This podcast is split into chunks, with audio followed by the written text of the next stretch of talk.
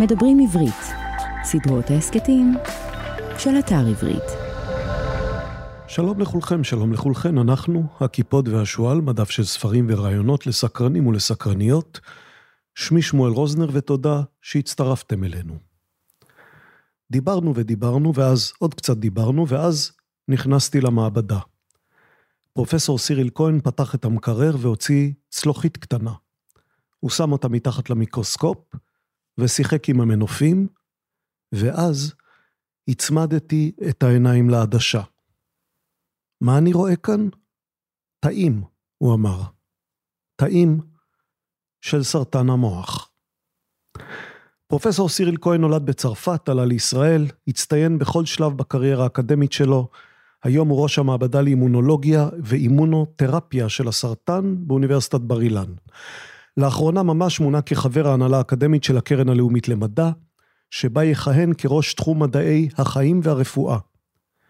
את השיחה הקלטנו בחדר המבולגן שלו, הצמוד למעבדה שלו, וזה אומר שיש קצת רעשים ברקע, רעשים של מעבדה, אבל את ציריל כהן תשמעו היטב. אם אתם מכירים אותו, זה בטח בזכות מגפת הקורונה, כאשר נעשה אורח קבוע באולפני הטלוויזיה, כולל שערורייה אחת כאשר במסגרת ההופעה בטלוויזיה הצרפתית, המארח תקף אותו משום שהתייצב לראיון כשהוא חובש כיפה.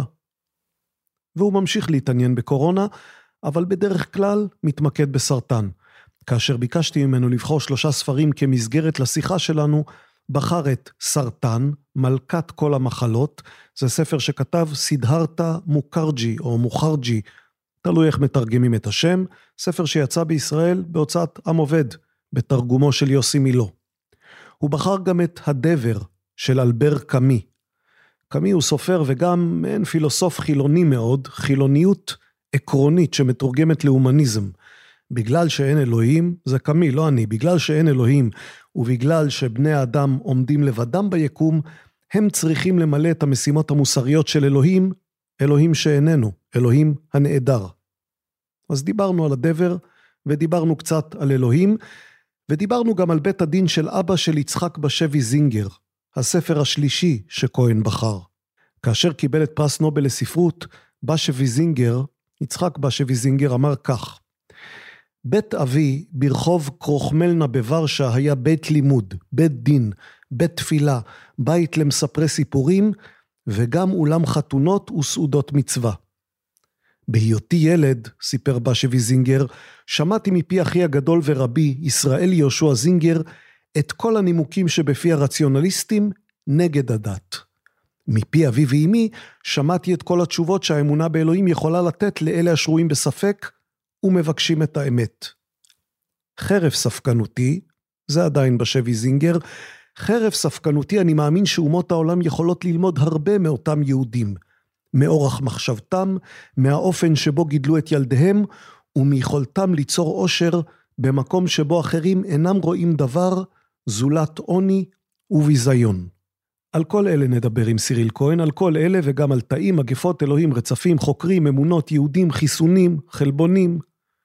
תזכורת קצרה, ארוכה יותר תבוא בסוף. עכשיו רק קצרה. הספרים של הכיפות והשועל, ההסכתים, המאמרים, האיורים, את כל אלה תוכלו למצוא באתר שלנו. ואתם כבר מכירים את האתר שלנו, אני בטוח, kipshu.com, kipshu.com, kipshu, כמו הכיפות והשועל. כאשר אתם מבקרים באתר, השאירו כתובת מייל ותקבלו גם מייל פעם בחודש. מייל עם החידושים שלנו, ויש כמה חידושים, אבל אליהם כאמור, אחרי השיחה. הנה פרופסור סיריל כהן, האיש שמוצא את התרופה שאנחנו מאחלים לכם שלעולם לא תצטרכו. מיד אחרי האות.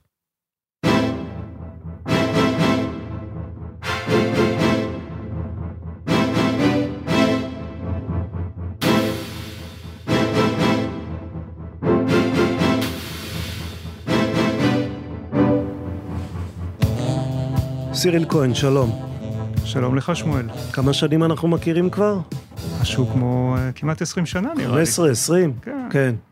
עוד היית דוקטור כשהכרתי אותך, היום אתה פרופסור.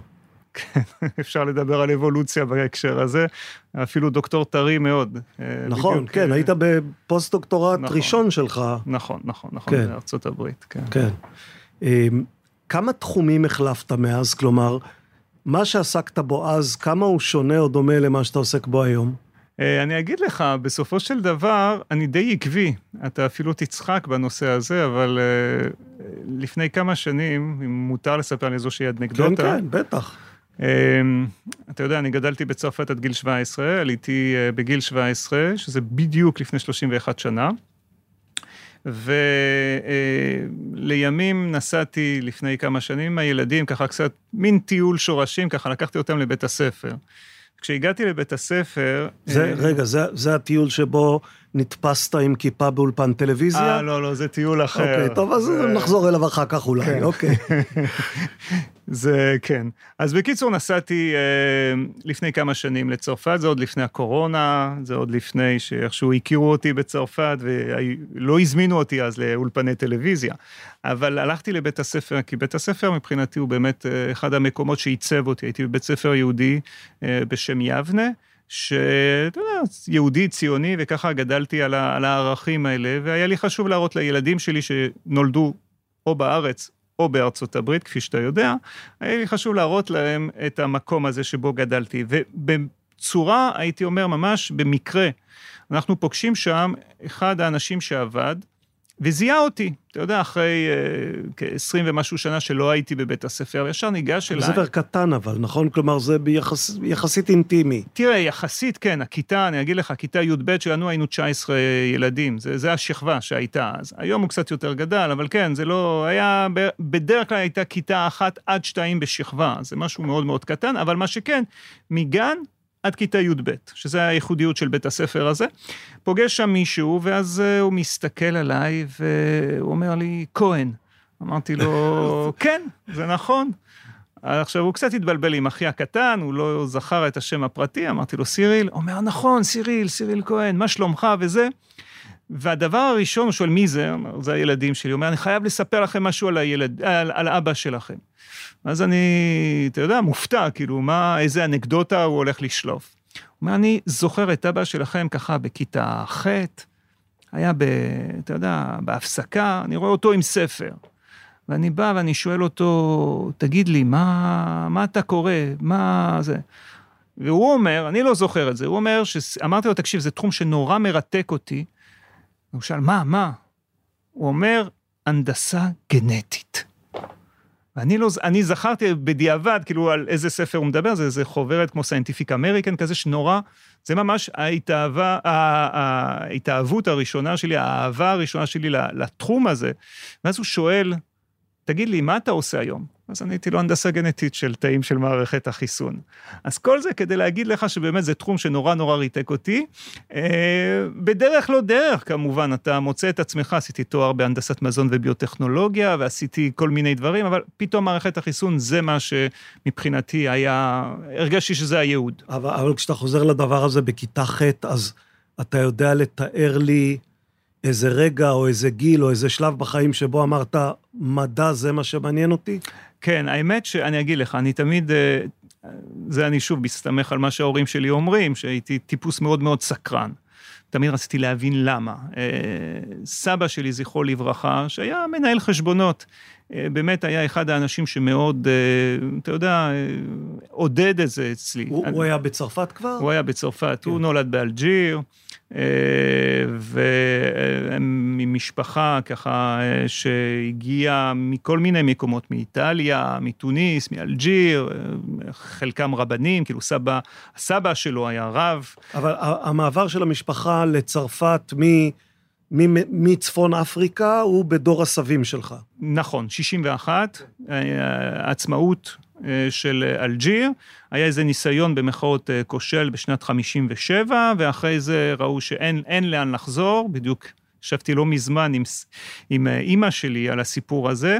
המשפחה הייתה משפחה, הייתי אומר, באופן כללי, לאו דווקא מבוססת, אבל היית משמעותית. אני גיליתי, זה תתפלא, אני לא ידעתי שיש דבר כזה, גיליתי כן. שיש עמוד ויקיפדיה, על הסבא רבא של סבתא שלי, שהוא היה השופט היהודי הראשון באלג'יר, והוא... סבא רבא של סבתא שלך, כלומר, נכון. זה חמישה דורות מעליך. כן, כן, כן, כן. זה הסבא...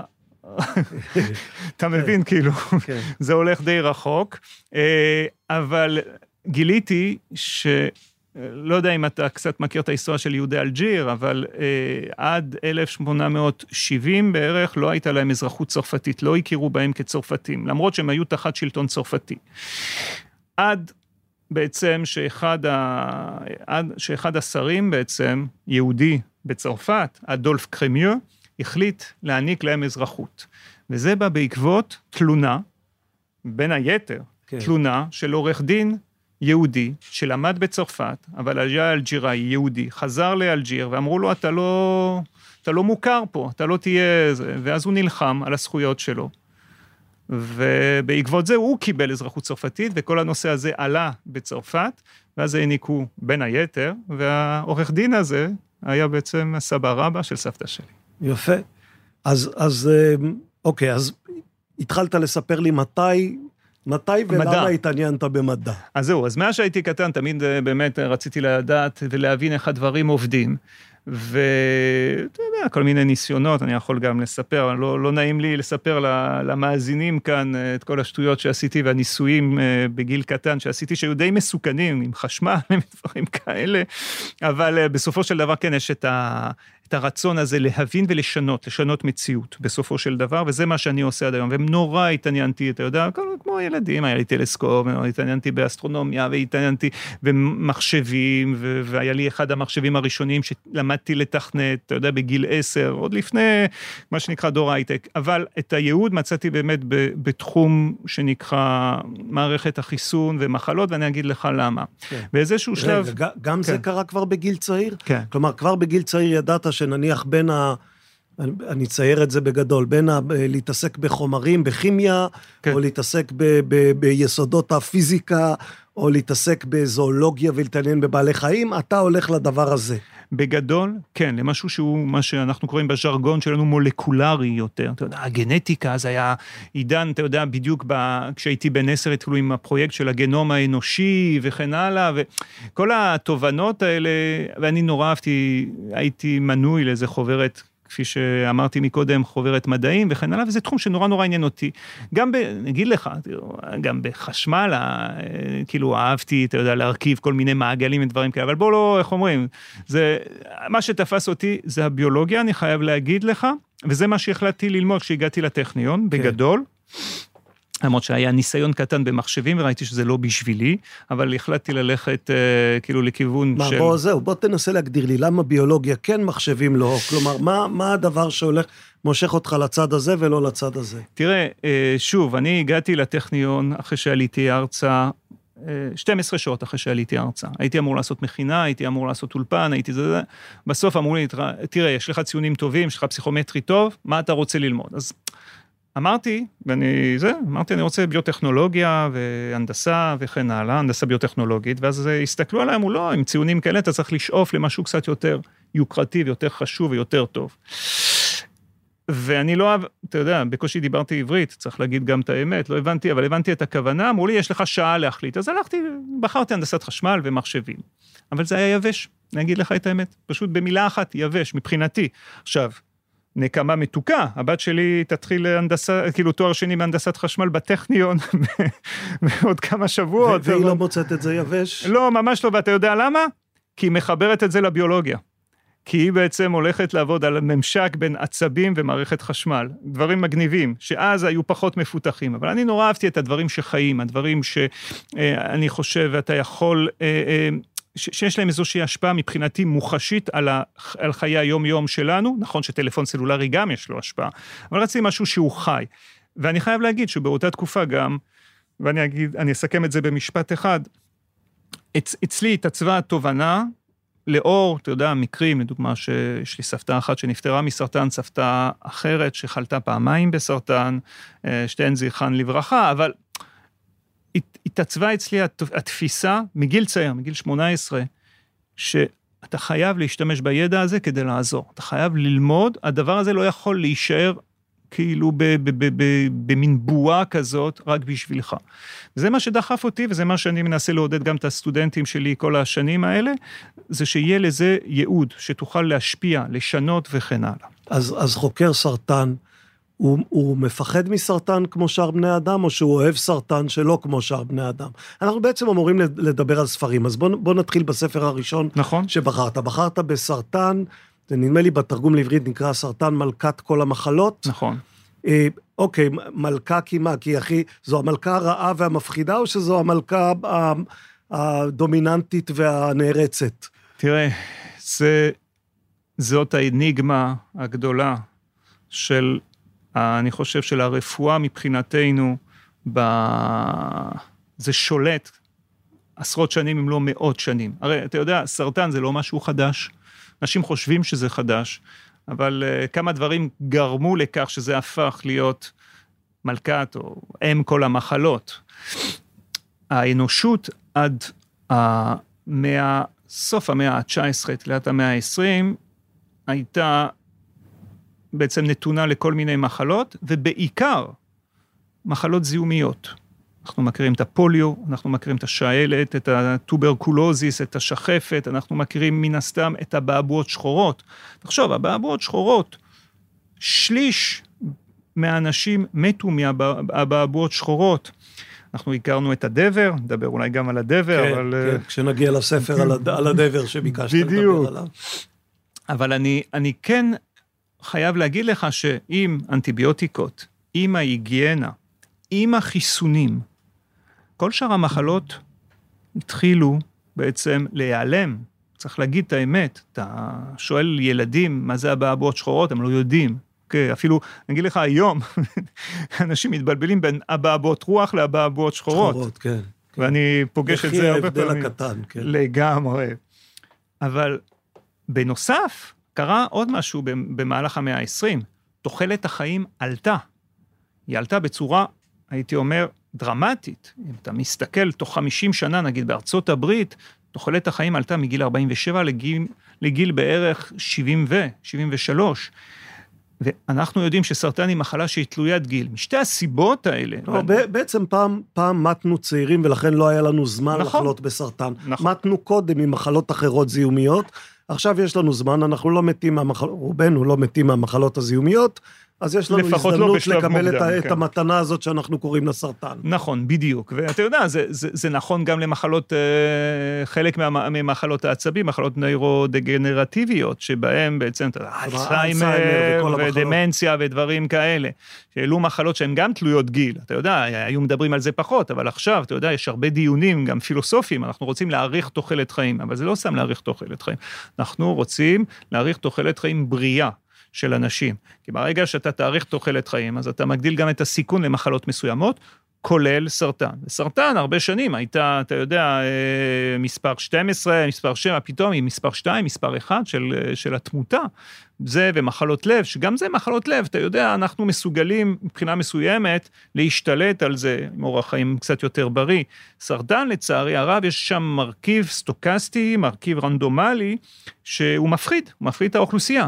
ולכן, גם מבחינה, הייתי אומר, סובייקטיבית של התחושה של האנשים, אבל גם מבחינה אובייקטיבית, בסופו של דבר בעולם המערבי, כן, סרטן היא בהחלט בעיה מספר אחת. כן, אבל, אבל שאלתי אותך שאלה חצי mm-hmm. אישית וענית לי תשובה מאוד כללית. עכשיו אני שואל, נכון. אתה מפחד מסרטן? ודאי, ודאי. אני חושב שכל אחד צריך לפחד. מפחד לא ברמה התיאורטית, מפחד... לא, לא, לא, פרקטית, כן. פרקטית. עכשיו, אתה לא יכול לחיות בפחד, בסדר? זה אולי יתקשר גם לספר השני. כן. אתה לא יכול לחיות כל החיים בפחד, כי אין לזה, אתה יודע, אני חושב שזה שמעון פרס שאמר ש... אה, מה ההבדל בין אנשים אופטימיים לפסימיים, לא יודע, אני חושב שזהו. בסך הכל... כל דבר שמעון פרס אמר. יכול להיות, תראה, כן. אני לא יודע, אני, איך אומרים, מהבחינה הזאת אני עדיין עולה חדש. אבל אני חושב שאנשים, הוא אמר, כולם מתים בסוף, רק השאלה איך אתה רוצה לבלות את שארית חייך. אני לא רוצה כל הזמן לפחד, אבל להגיד לך ש... אה, אקטיבית, צריך לבדוק, צריך לעשות בדיקות, צריך זה, כן, בוודאי, במיוחד שזה אצלי במשפחה, אתה יודע, אה, בלי להיכנס לזה, גם אמא שלי חלתה פעמיים. ואתה... לא, אבל מה שאני שואל את עצמי זה, אם אדם שקם בבוקר והעבודה היומית שלו היא להתעסק בסרטן, כן. זה גורם לו לפחד יותר כי הוא כל הזמן חושב על זה, כלומר... לא, לא, לא, לא עד כדי כך. אני דווקא, בקטע הזה, אולי בגלל שאני רואה את זה מקרוב יותר, ואני מכיר את אני לא רוצה להישמע פה יותר מדי, אה, אתה יודע, מתנשא, אבל בגלל שאני מכיר קצת את האויב, אז אולי מהבחינה הזאת אני גם מכיר את המחקרים בסוגים מסוימים של סרטן, ואולי זה מעודד, מבחינה מסוימת, אתה יודע, תפיסה שברגע שאתה אומר מישהו יש לו סרטן, אז אתה שואל קודם כל איזה סוג סרטן, כי אתה יודע שחלק מסוגי הסרטן היום זה לא גזירת גורל, ואפשר להילחם וכן הלאה, וכל יום יש התפתחויות. אז כן, מהבחינה הזאת, מהבחינה הזאת, זה שאני עובד עם זה, אולי זה פחות... אני עושה מין דמיסטיפיקציה של המושג הזה של סרטן, שאתה אומר את המילה הזאת, זה משהו שמפחיד, ולכן אני uh, מסתכל על זה בצורה קצת יותר פרגמטית. Uh, עדיין, זה משהו שהוא מטריד ומפחיד, אף אחד מאיתנו לא רוצה להיות חולה. כן, יש, uh, מצאתי פסקה די בהתחלה של הספר מלכת סרטן, כן. מלכת כל המחלות, שתרגם יוסי מילו, אז אני אקריא לך, כי זו פסקה מאוד יפה בעיניי. כתוב כך, בתחילת הספר דימיתי את המיזם מיזם mm-hmm. של כתיבת הספר, לכתיבת היסטוריה של הסרטן, אבל לא יכולתי להתחמק מן ההרגשה שאני כותב לא על משהו, אלא על מישהו. הנושא שלי התגלגל מדי יום ביומו במשהו שדמה לאדם, דמות חידתית, אם גם מעוותת של השתקפות במראה. זו לא הייתה היסטוריה רפואית של מחלה דווקא, אלא משהו אישי הרבה יותר, רגשי הרבה יותר, ביוגרפיה של המחלה. זה סידהרתה מוחרג'י או מוקרג'י, כן, ראיתי שמתרגמים את השם שלו בכל מיני אופנים. אז אה, כן, המילה, במילה אחת ביוגרפיה. זה באמת ביוגרפיה, מבחינה מסוימת. שוב, זה, זה מושג מופשט בשביל אנשים. זה מושג שמפחיד, זה שאנשים גם לצער, זאת אומרת, לצערנו שחלו, ואתה יודע, הם אפילו לא מסוגלים לבטא את המילה הזאת. המחלה. אה, המחלה, סמך, אה, וזה מובן לגמרי. אה, ו, ונכון, כמה שאתה, בסך הכל אנחנו בני אדם, יש בנו גם אה, משהו חומרי וגם אולי משהו שהוא רוחני יותר, ואז בקטע הזה, אתה יודע, כמה שאתה תהיה פרגמטי ורציונלי ותגיד, זה מחלה ויש כמה סוגים לזה, ברגע שאתה נפגש עם המושג הזה באופן כללי, אתה בכל זאת מפחד. מצד שני, אתה יודע, יש הרבה דרכים להסתכל על סטטיסטיקה. מצד אחד, אתה יודע, אנחנו יודעים שאחת מתשע נשים תפגוש סרטן שד. אתה יכול גם להגיד ששמונה מתוך תשע לא יפגשו סרטן שד. אז uh, אתה יודע, הכל, הכל עניין יחסי. אז uh, מבחינתי זה תופס אותי בין לבין ככה, עם גישה גם קצת פרגמטית, לא מפוחדת מדי, אבל גם גישה אנושית שאומרת, אף אחד לא רוצה לחיות עם זה, אבל, אני אגיד רק דבר אחד, מה שחשוב מבחינתי, וזו אולי גם אחת הסיבות שאני עוסק בתחום הזה, זה שווה את ההרגשה וזה לא רק הרגשה למזלנו, כי אני יכול גם לדבר על המחקרים שלנו, שווה מבחינתי, או חשוב לי לדעת שאני עושה משהו כנגד זה, אוקיי? צריך להבין שבמחקר מדעי לא כל דבר שאתה עושה בסוף נותן איזושהי תוצאה או איזשהו פרי שהוא יעשה משהו. אנחנו, אתה יודע, הגישה המדעית אומרת שאנחנו בונים רבדים רבדים של ידע, והרבדים האלה בעצם עוזרים לאנושות להתקדם. כן. ככה זה עובד. ולפעמים משהו שהיום גילית, אולי אתה לא חושב שיש לו משמעות, ובאמת, יכול להיות מאוד שאין לו משמעות, אבל יכול להיות שעוד עשר שנים, עשרים שנה, הנה אני מסתכל עכשיו, אתה תראה על השולחן שלי גם מאמרים מלפני עשרים שנה, שאנשים לא שמו עליהם, ופתאום אני חושב, אני מוצא שם פרט שהוא מאוד חשוב, ובזה אני משתמש. מי שראה את הסרט אופנהיימר לאחרונה, אז יודע שלפעמים מחקר תיאורטי מתחילת המאה יכול לפגוש פצצה גרעינית באמצע המאה. כן, כן. אה, כן, שישי לאוגוסט 1945, אה, אנחנו הבנו שהתיאוריה היא עולה על כל דמיון, לצערנו הרב. אבל אה, נכון, כאילו, אני מסכים איתך לגמרי. ולכן אני חושב שבהסתכלות הכוללת, כשאתה מסתכל על תהליכים של התפתחות של, של מדע, אתה באמת מרגיש שאתה שליח. וזה זה, זה חשוב לי, אוקיי? כי אתה קורא, אם אתה תקרא את הספר הזה שאנחנו מדברים עליו, אז יש גיבורים, יש באמת גיבורים במלחמה הזאת, כי זה באמת מלחמה. אני, אני ישר, אתה יודע, הוא מתחיל את הספר עם סידני פרבר. סידני פרבר, אותו יהודי, וגם, אולי זה יתחבר לדברים אחרים שאנחנו נגיד במהלך הפודקאסט הזה. סידני פרבר, שבן של יהודים שבדיוק היגרו, ואבא שלהם, אני חושב שהם היו 14 אחים. אבא שלהם יום אחד, אה, לפחות ככה מתואר בספר, מביא ספרים עם תחומי דעת שונים, כן. שם את זה על השולחן ואומר לכל אחד, חבר'ה, תבחר, תבחר, תבחר, כן. תבחרו. ובאמת סידני פרבר, כשאתה קורא, את, ה, את, ה, את מהלך חייו ואת הגישה הזאת, שב-47 הוא, מצ, הוא ממציא את הכימותרפיה בצורה הכי נקייה וברורה שיש. הוא נלחם כנגד לימפומה בילדים, והוא יודע שהלימפומות האלה הם בעצם תאים של מערכת החיסון שמתנהגים אה, בצורה אה, אגרסיבית, שמתרבים וכן הלאה. והתפיסה שלו הראשונה הייתה, אני בעצם רואה שזו מערכת חיסון לא נכונה, אני רוצה להפוך אותה בחזרה לנורמלית. והוא יודע באותה תקופה שממחקרים, במקומות אחרים, שחומצה פולית חשובה לתפקוד תקין של מערכת החיסון, הוא אומר, יאללה, אני אקח ילדים, אני אזריק להם חומצה פולית. לצערנו, מה שקורה שם זה שהוא בעצם מחמיר את המצב שלהם, כי הסרטן משתמש עוד יותר בחומצה הפולית כדי להתרבות, להתרבות וכן הלאה. כן. והוא מקבל על הראש, אה, שם אה, בבוסטון. אבל, הוא אומר, אוקיי, אז אני הולך לעשות ניסוי, דרך אגב, שם, אז, הניסויים היו הרבה יותר פשוטים. אה, אני לא חושב שזה לטובה, בדיוק באותם שנים, באות, באותו חודש, אני חושב. פשוטים במובן זה שהייתה פחות הקפדה על אתיקה. לא הייתה הקפדה, נקודה. כן. היית מרים טלפון מקסימום לראש המחלקה, ואתה אומר, תקשיב, אני רוצה לנסות את זה, הוא אומר, בסדר, יאללה, סע, סע ברכה. אני אומר לך שהיום יש הקפדה מאוד מאוד מאוד, הייתי אומר, אה, אה, רחבה וחשובה, ואני רואה, אני פשוט יושב במספר ועדות במשרד הבריאות, שהן לאישור ניסויים קליניים, בתרפיה גנטית, בתרפיה תאית, בחיסוני קורונה, ו... אתה יודע, יש לנו לפעמים דיונים של שעות על פסיק אחד על משהו, כי אנחנו תמיד צריך להיות כנגד עינינו אה, טובת החולה. אבל הוא עושה את הניסוי הפוך, הוא אומר, אז אני אעכב בעצם חומצה פולית, ואז הוא מוצא חומרים דרך איזשהו כימאי שמסנטז בשבילו, וככה בעצם הוא מתחיל את התחום של הכימותרפיה, ככה הוא מתחיל להציל ילדים. אז האנשים האלה, פרבר, סלק וסבין שהמציאו את החיסון של הפוליו, כמובן כן. פסטר וכן הלאה, הם גיבורים, הם אנשים שהלכו נגד התובנות הכלליות, הם אנשים שפתאום ב, יש להם איזשהו הבזק, כמובן, לא נדבר, אפשר לדבר על כל הפיזיקאים המפורסמים, אלברט איינשטיין, נילס בור וכן הלאה.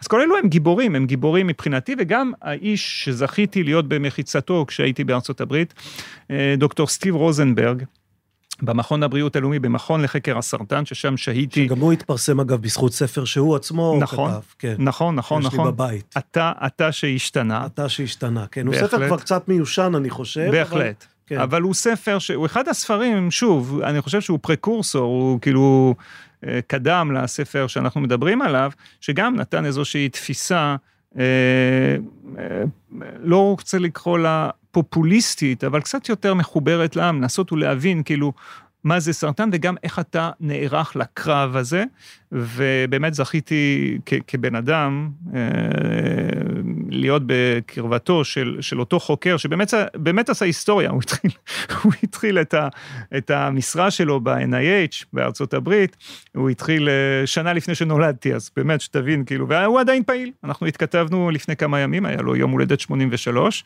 אה, והוא בן אדם בהחלט משכמו ומעלה, ובן אדם שאחד הדברים שלמדתי ממנו, שבמדע צריך לדבוק בו זה נחום תקום, זאת אומרת, אתה, אין מה לעשות, אתה תראה אה, הרבה כישלונות, זה גם מה שאני מעביר לסטודנטים שלי, אני תמיד מסביר להם שכל ניסוי שהם מתכננים, הם צריכים לחשוב מראש שהוא לא יצליח, והם צריכים לתכנן כבר את הניסוי בוא, הבא. בוא תתאר לי את הניסוי האחרון שלך שהכי לא הצליח, כלומר, כאב הלב הכי גדול שלך מניסוי שלא הצליח. אתה לא רוצה לדבר על אלו שהצליחו לא, דווקא? לא, ברור שנדבר גם על אלו כן. שהצליחו, אבל בוא, מה זה אומר ניסוי שלא הצליח? כלומר, מה, עבדת שלוש שנים על משהו ואז... ואז אתה מגלה בעצם, אתה משקיע, בסדר? אתה, בוא נגיד ככה, אתה חושב על איזשהו קונספט, בסדר? נגיד שמערכת החיסון כדי להילחם בסרטן היא צריכה דלק, אוקיי? היא צריכה... כן. אוכל טוב ולדעת איך לנצל את זה, היא צריכה מנוע, מנוע טוב. כי התאים צריכים להתרבות, כלומר, הם צריכים להתרבות, מתרבים, הם לא רק זה, הם צריכים, זה, הם חיילים, הם צריכים מנות קרב, הם במקום שהוא מאוד מאוד קשה לשרוד בתוך הגידול הסרטני, לא תמיד נותנים להם להיכנס לשם, אז אה, הם צריכים לה, בעצם להסתגל לתנאים האלה. וכן, יש לנו כמה, זאת אומרת, מה לעשות, יש כמה קונספטים שאתה אומר, וואלה, אני, אני אפעל על, אה, לדוגמה, יצירת אנרגיה בתאיטי, אז יש כמה מסלולים, אז אחד באמת היה מאוד נחמד, ואחד אחר שהיו לי באמת תקוות שהוא יעבוד, נראה שלא, ואתה... לא, תסביר לי, ת, ת, ת, תסביר לי אותו לפרטיו, או שזה מסובך כן, לא, לא, לא, אני יכול, אני, אני אסביר את זה. תראה, יש בכל תא בגוף שלנו, יש יחידה ליצירת אנרגיה, בסדר? שנקראת מיטוכונדריה. לא, לא רוצה להיכנס לזה. כנס, כנס, הכל בסדר, כן? מיטוכונדריה, כן. יאללה, מיטוכונדריה כן. בעצם. זה היחידה שמייצרת אנרגיה. היא לוקחת תוצרי, תוצרים שבעצם כמו אה, סוכרים או חומסות שומן וכן הלאה, והיא הופכת אותם למטבע אנרגיה שאנחנו קוראים לו ATP. אוקיי. ATP בעצם זה תרכובת כימית שבגוף שלנו, המשמעות שלה זה אנרגיה. ברגע ששוברים קשר שם, קצת דומה לפצצת אטום, אבל כן, רחוק מבחינת בחתן, הנזקים כן, האלה, כן. אז פתאום נוצר, נוצר פה איזושהי אנרגיה. עכשיו, שוב, הדבר הפשוט הוא שאנחנו אוכלים, גוף שלנו, אתה יודע, מפרק את הדברים לדברים מאוד בסיסיים, כמו סוכר, סוכרים, נכנס לתוך התא, ואתה מזה עושה מהלך של תגובות כימיות מזה ומפיק אנרגיה, והאנרגיה הזאת היא מושקעת בחזרה בייצור של חומרים, בלחימה כנגד חיידקים וכן הלאה וכן הלאה. כל מה שהגוף צריך לעשות. כן. בדיוק, כן. אפילו בחשיבה, בזה שאני מפעיל עכשיו את הפה ומדבר למיקרופון, בזה שהמוח שלי חושב מה אני הולך להגיד בשנייה או שתי שניות הקרובות וכן הלאה. ואז אמרתי, אוקיי, אז בואו נעבוד על האנרגיה. והיה לנו תוצאות, ויש לנו באמת תוצאות מאוד יפות, במסלול מסוים של שימוש בסוכר, ואמרנו בואו ניקח את זה קדימה יותר, ונסתכל, ניכנס ממש למכונה וננסה לשנות אותה, איך נשנה אותה? אנחנו נוסיף כמה ברגים. והקונספט היה... כשהמטרה של השינוי מה? ש, שתא סרטני לא יוכל לייצר אנרגיה, או ש... כשהמטרה היא שמערכת החיסון תוכל לייצר אנרגיה בקצב הרבה יותר גבוה. הבנתי. כדי לפתור. כלומר, זה לחזק, אתה בעצם עושה, אתה רוצה לעשות בוסטר למערכת בדיוק, החיסון. בדיוק, אני מהנדס, המעבדה שלי בעצם היא מהנדסת את מערכת החיסון. Okay. זה אוקיי. הרעיון. אה, ומהדבר הכי קטן שיש, מהחלבון הכי קטן שיש, עד ואנחנו מגיעים לחולים. כלומר, אתה אומר, יש לי תא של מערכת החיסון, במקום מנוע של אלף סמ"ק, אני רוצה לתת לו מנוע של אלפיים. נכון. אוקיי. אני חושב שאתה תרשה לי להשתמש בדימוי הזה כשאני אדבר עם הסטודנטים שלי. כן. אז זה בדיוק הנקודה. ואז אתה בא, ואתה, אתה יודע, כמו, כמו כל ארכיטקט וכמו כל מהנדס, אתה יושב ואתה מתחיל לשרטט ולצייר, איך אתה תשנה את זה. אז אנחנו משנים את זה בצורה גנטית, כלומר, מכניסים גנים מסוימים לתוך... התאים האלה בצורה, אה, אנחנו יכולים להשתמש ב, בכל מיני אמצעים כדי להכניס, אתה יודע, מידע חדש, כמו דיסק און קי, אנחנו מכניסים דיסק און קי לתוך התאים האלה, ואתה קורא את זה ומבצע את ההוראות. אבל מה לעשות שתא, יש לו את ה... איך אומרים? אז, אז שוב, אני, אני, אני אומר כן. את זה במילים שלי כדי להיות בטוח שאני מבין. התא לתוך ה-DNA, שהוא התוכנה של התא, כלומר, הוא זה שנותן לה את ההוראות, אתה אומר, אני אכניס שם איזו הנחיה שבעצם גורמת לתא לקחת את הסוכרים, ובמקום לייצר מהם אלף סמ"ק, לייצר מהם מנוע של אלפיים סמ"ק. נכון. אוקיי. נכון, או אפילו אני אומר, אני, אני, מאותו סוכר אתה תפיק קצת יותר אנרגיה, כי אני אבנה מנוע, אוקיי, מאותו דלק, אני אבנה מנוע קצת יותר מתוחכם. הבנתי. זה, זה מה שאנחנו רוצים לעשות. מנוע טורבו. בדיוק, הנה. עכשיו... אנחנו פשוט נישאר בתחום הרכב, כי הוא מספק לנו. אין שום בעיה. וזה לא הצליח, אתה אומר. אז זה הצליח בקונספט אחד, בסדר? תחשוב ש... כששינינו נגיד שתי בוכנות זה עבד, וכששינינו לדוגמה את uh, מערכת הפליטה או משהו בסגנון, זה לא עבד. זה די מעצבן, וזה באמת מעצבן, וזה... אבל מצד שני אתה, אני חושב שאתה, כשאתה ניגש למחקר מדעי, אתה צריך המון ענווה, אתה צריך לחלום, אבל אתה צריך גם הרבה ענווה, אתה צריך להבין שיש לפעמים uh, למערכת, יש החלטה, כאילו, או יש, uh, הייתי אומר, רצון משלה. ואתה לא יכול לכופף כל כך, ואנחנו רואים את זה, אתה יודע, אני מתכנן כל הזמן, אוכל להראות לך, אני מתכנן כל הזמן דברים, ואני יודע שחלק מהדברים האלה, למרות שהם סופר יפים, ואני חולם עליהם מאז שאני, אתה יודע, אני זוכר את זה גם כשגרנו בארצות הברית בדרך לאותו בית כנסת, ששם אה, כאילו... שם נפגשנו שם נפגשנו, כן, כן, וזה, ואתה...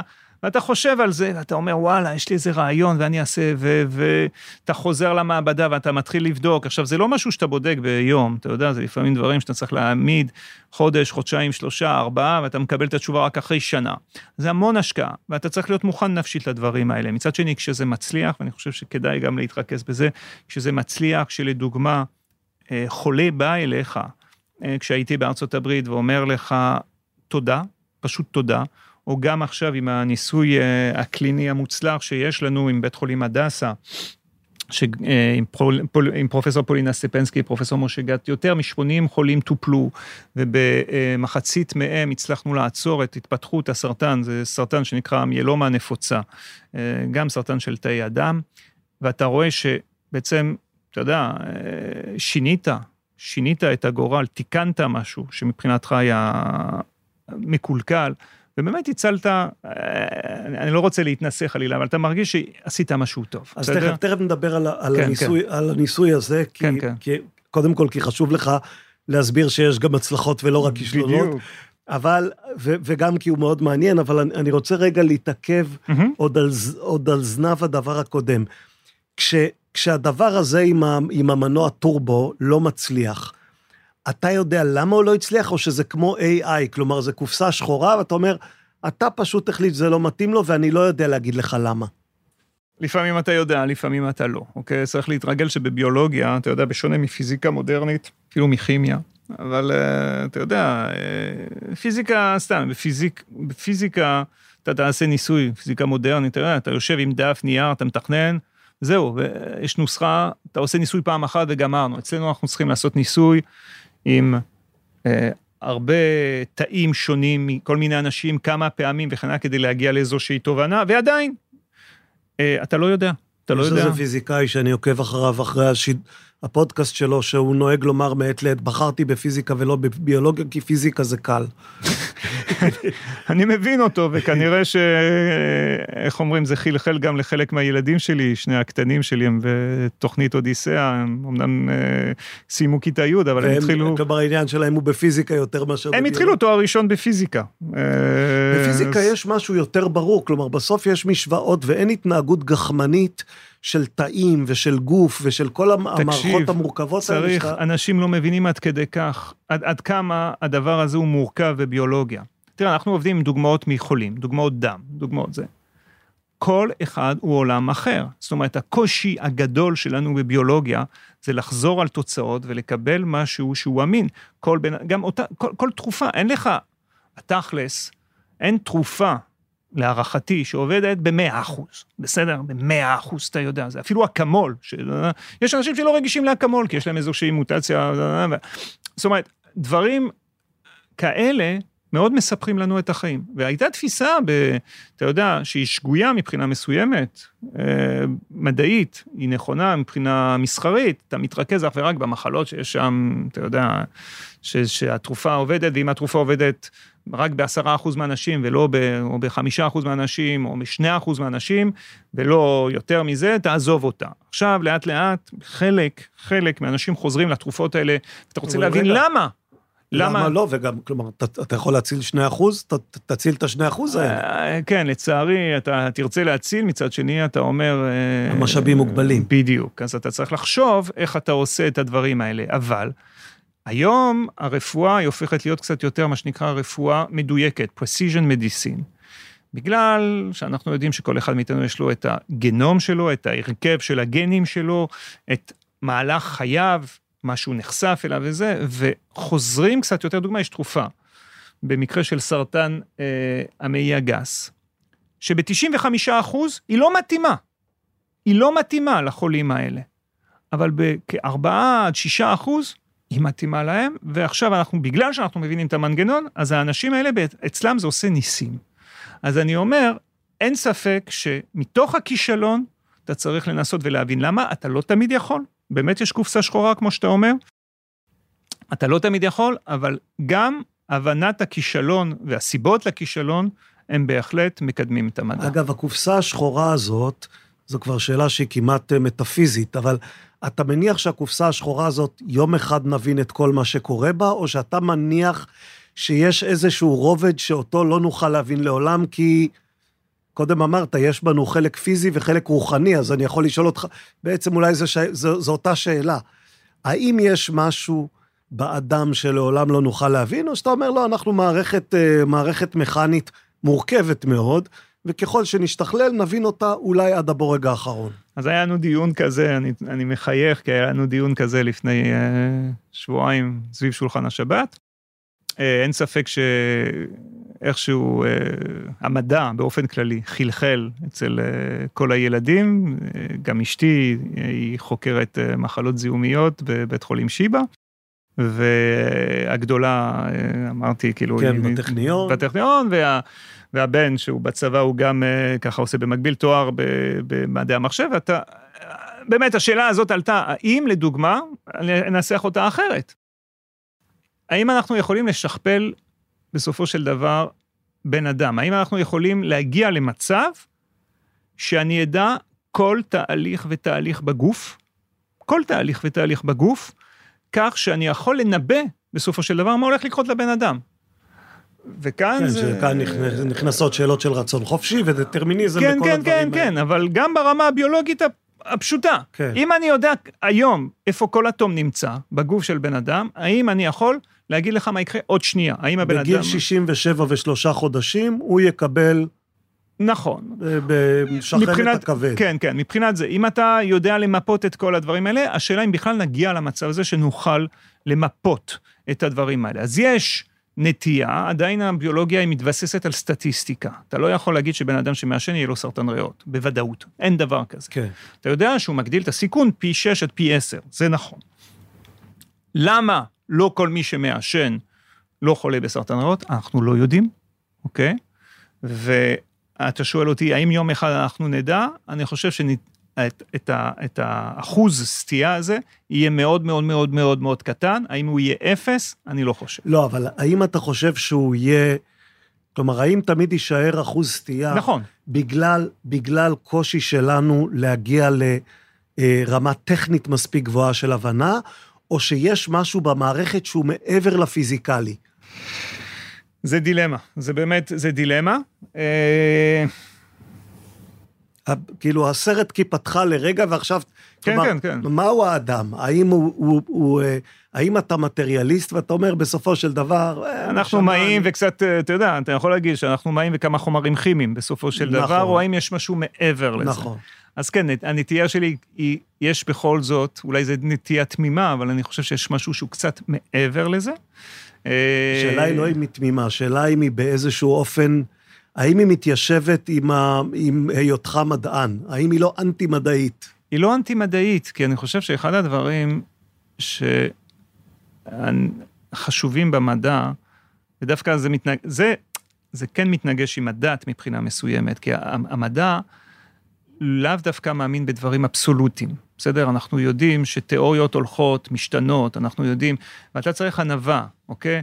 עכשיו, אתה לא יכול, לעומת זאת בדת, באופן כללי, המושג של דת, אתה לא יכול להגיד, אה, לא יודע מה, אלוקים קיים בסבירות של 99 אחוז. כאילו, הוא קיים, הוא לא קיים, אוקיי? כאילו, אין פה, אתה יודע, זה דברים שהם קצת יותר אבסולוטיים. כן. אז אני אומר שמבחינתי אין, אין התנגשות דווקא בין דת למדע מהצד של המדע, מבחינה מסוימת, כי אתה לוקח בחשבון שיש... הכל אפשרי. יש, יש השערה אחת שנקראת אלוקים, יש השערה אחת שנקראת, אה, אתה יודע, אה, לא יודע מה, אה, המטאפיזיקה ודברים כאלה. עכשיו, מה המשמעות? זה שזו הנחה, שזו השערה, ושאולי היא לא נכונה. כן, אבל ספק. הייתי שואל אותך כמדען, מה ה credence שאתה נותן להשערה הזאת שיש אלוקים? אתה יודע מה? צריך לחזור לפיזיקאים. אני, עכשיו אני מאוד רציני, כי אני חושב ש... תש- תשובתה היא אגב, כלומר, אם, אם, אם תעשה, אם תזכור את רוב הפיזיקאים של העת הזאת, אז התשובה תהיה credence די נמוך להשערה. הזאת. נכון, יש credence די נמוך, אני מסכים איתך, ועדיין, אתה רואה חלק, שוב, אני לא... הדברים האלה, הם, הם, הם פחות מטרידים אותי ביום-יום, אולי זה יתקשר לספר השלישי שנדבר, כאילו, ה- ה- הדת מבחינתי לא אמורה להיות מכשול, אני לא, אתה יודע, זה לא שאני נכנס למ- למעבדה ואני, אתה יודע, משאיר את הכיפה בחוץ, וזה לא שאני נכנס לבית הכנסת, אני משאיר, טוב, אני לא בא עם חלוק לבן. חלוק, כן, אבל... אבל, אבל אני עדיין מדען, ואני עדיין זה, ואני עדיין ביקורתי, וקשה לי לקבל דברים ככה, סתם, אין, אין אגב, ספק. אצ- אצל הילדים שלך, שאני מתרשם שכולם הולכים באיזשהו מסלול מדעי כזה או אחר, אז זה מתיישב באותה נינוחות, או שאצלם אתה מזהה שזה יותר קשה? אתה יודע מה, אני חושב, אני, אני, אני לא מזהה משהו... כאילו, אתה דור כן. ראשון למדענים, הם כבר דור שני למדענים, אז, אז זה משנה את, ה, את ההשקפה שלהם?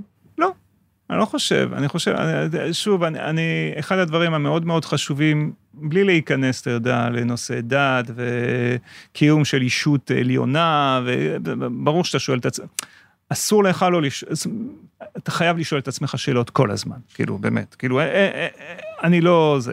אני מקנא מבחינה מסוימת באנשים שיש להם איזושהי אמונה עיוורת, ש, שהכל כל כך ברור להם. אה, מקנא במחאות, אתה יודע, כן. גם, גם במדע וגם אה, בחיי היום-יום. אני חושב שזה לא נכון, העולם שלנו הוא עולם של ספקות, העולם שלנו הוא עולם אבסורד. אה, ו...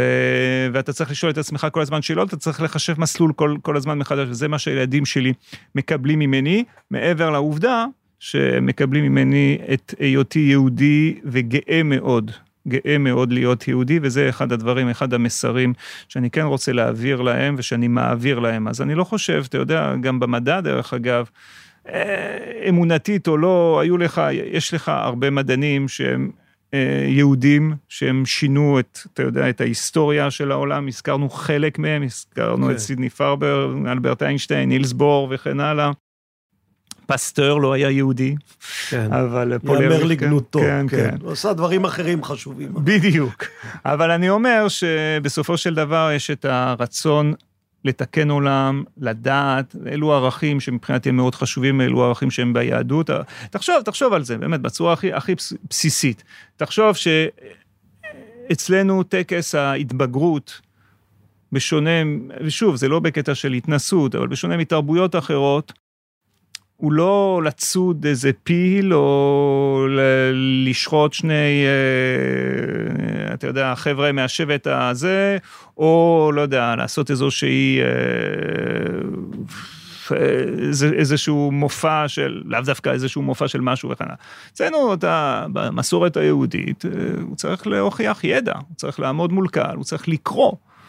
זה לא חדש מהעת האחרונה, זה משהו שמלווה אותנו כבר הרבה שנים, אז אני חושב שאחד הדברים האלה, שאני כמובן מנסה להעביר לילדים שלי, זה אהבת הידע. באופן כללי לכל גווניו, וידע הוא חשוב. תגיד, וידע... זה, זה, לא, זה לא צמח מזה שיהודים חיו כמיעוט באלג'יר ובתוניסיה ובפולין, ו, ו, ומדינת ישראל קצת מקלקלת את זה? היא מקלקלת משהו מבחינה מסוימת, למרות שאני ציוני, היא מקלקלת את העובדה, אולי זה טוב מבחינה מסוימת, לא יודע אם זה לקלקל, אבל אני, אני אם יכולתי, הייתי עושה סטאז' לכל ישראלי הייתי עושה לו סטאז' ככה של שלושה חודשים עד חצי שנה בחו"ל, שירגיש מה זה להיות בחו"ל. אני לא מדבר, אתה יודע, ברלין וה... והמילקי, או לא יודע מה, אני לא מדבר על זה. אני מדבר על, מש... על משמעות איך אחרים רואים אותך, ומה זה אומר מבחינתך אה, להיות יהודי, ו... ו... וזה דברים שהם די מסובכים, שחלקם, אתה יודע, אה, כן, אתה שומע ואתה רואה, אבל חלקם אתה צריך ממש לחוות. בוא, נ- נקלענו לאיזה סמטה בשיחה, כן. שבעצם מעבירה אותנו לספר השלישי, אז בוא, נ- בוא, בוא נחליף את הסדר, כלומר, אין שום בעיה. ביקשת שנדבר על יצחק בשבי זינגר, למה? הוא, הוא לא מאלג'יר. לגמרי, הוא לא מאלג'יר, הוא לא לא ממרוקו, הוא לא כן. ממרוקו, אה, זה באמת, אה, אני שמח שאתה שם לב ל...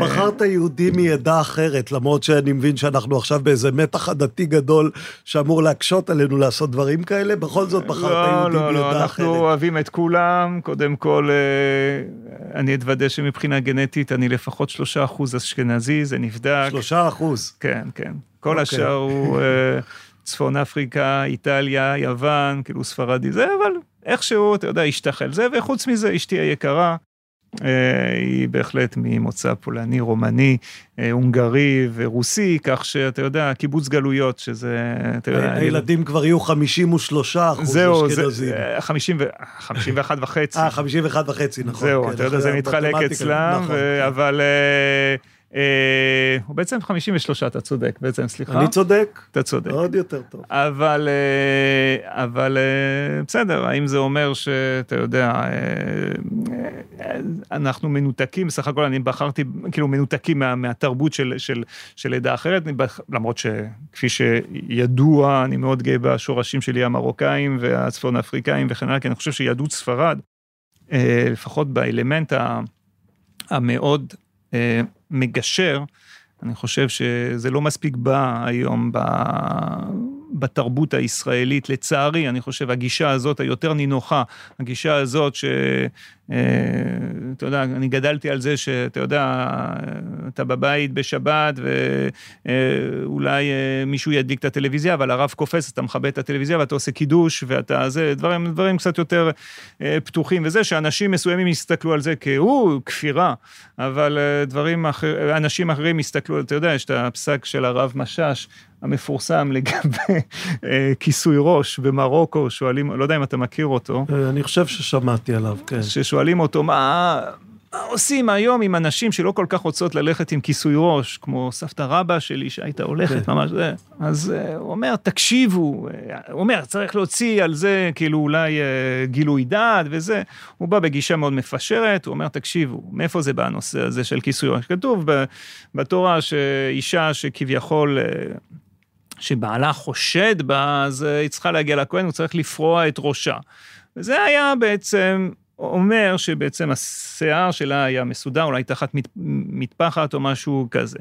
אז הוא אומר, תקשיבו, אם נשים רוצות ללכת עם שיער פרוע וזה קצת, קצת פחות מכובד, תן להם, לא קרה כלום. אז uh, זה גישות כאלה שהן קצת יותר, בעיניי, שהייתי רוצה לראות אותן קצת יותר uh, דומיננטיות במרחב הזה, שלפעמים הוא קצת יותר קיצוני, או שאתה דתי, או שאתה לא דתי, או שאתה ככה, או שאתה ככה. אני חושב שצריך לחזק את הנושא הזה, המסורתי. ואתה שואל, מה הקשר שלי עם פולין, או משהו כזה? ב- בית הדין של אבא, זה הקובץ נכון. שבחר, כלומר, זה- רש"י נכון. יש לו הרבה מאוד, אה, הרבה מאוד ספרים. בית הדין של אבא הוא בעצם קובץ סיפורים אוטוביוגרפי, נכון. שהוא מספר בו סיפורים מבית אבא שלו, שזה בית הדין של אבא, כי אביו היה, כן. בין השאר, פוסק ב- נכון. בסכסוכים בין... אה, וזה מדהים, זה מדהים, כי אתה רואה שלא משנה מה העדה ומה... אה, זה- במיוחד בחו"ל, אתה רואה מרכיבים מאוד מאוד דומים. אני אגיד לך, כן, אני גיליתי, אני קודם כל, אני לא קורא הרבה ספרים, אני חייב להגיד. אה, למה אתה לא קורא הרבה ספרים? תראה, קודם כל אני רוצה לעודד את כל החבר'ה שרואים ארבע שעות טלוויזיה כשהם קטנים, שהם יכולים גם להיות פרופסורים בסוף, כי זה מה שקרה לי. כן, ראית המון טלוויזיה? אה, כן, הייתי מכור לטלוויזיה כשהייתי קטן. כן? כן. אוקיי. אבל גם הייתי רואה תוכניות מאוד מעניינות וכן הלאה. תראה, מי שקורא ספרים, כאילו כולם, כולם קודם קוראים... יצרת אצלנו כן. את הרושם שקראת כל הזמן סיינטיפיק אמריקן, או לא, מה שזה זה- לא יהיה. זה- זה- חוברות, כן, זה חוברות חוברות, מדעיות. קראתי, קראתי. כן, ועכשיו אתה אומר, לא, ישבתי וראיתי טלוויזיה. ראיתי גם היום. הרבה, טל... אני אומר, ראיתי גם הרבה טלוויזיה. עכשיו, זה לא שלא קראתי בכלל ספרים, זה לא שאני לא קורא ספרים. כן. אתה יודע, אני גם קצת התלבטתי. הצלחת למצוא שלושה שנדבר עליהם. בכל זאת, אפילו היה יותר, רציתי להביא לך את מרסל פניול, אני לא יודע את כן. מי אתה מכיר, אה, בזה, רציתי להביא לך גם מדע בדיוני, שאני מאוד אוהב ומאוד מאוד מתחבר. אה, כמו רוג'ר זלזני, שכתב סדרה של ספרים על נסיכים מאמבר, אבל הבאתי את יצחק בשבי סינגר, שגיליתי רק ב-2014, זאת אומרת, ממש לפני תשע שנים שחזרתי משבתון, חבר היקר שלי, דוקטור יואב פז, הביא לי ככה מתנה ספר שלו, שנקרא העבד.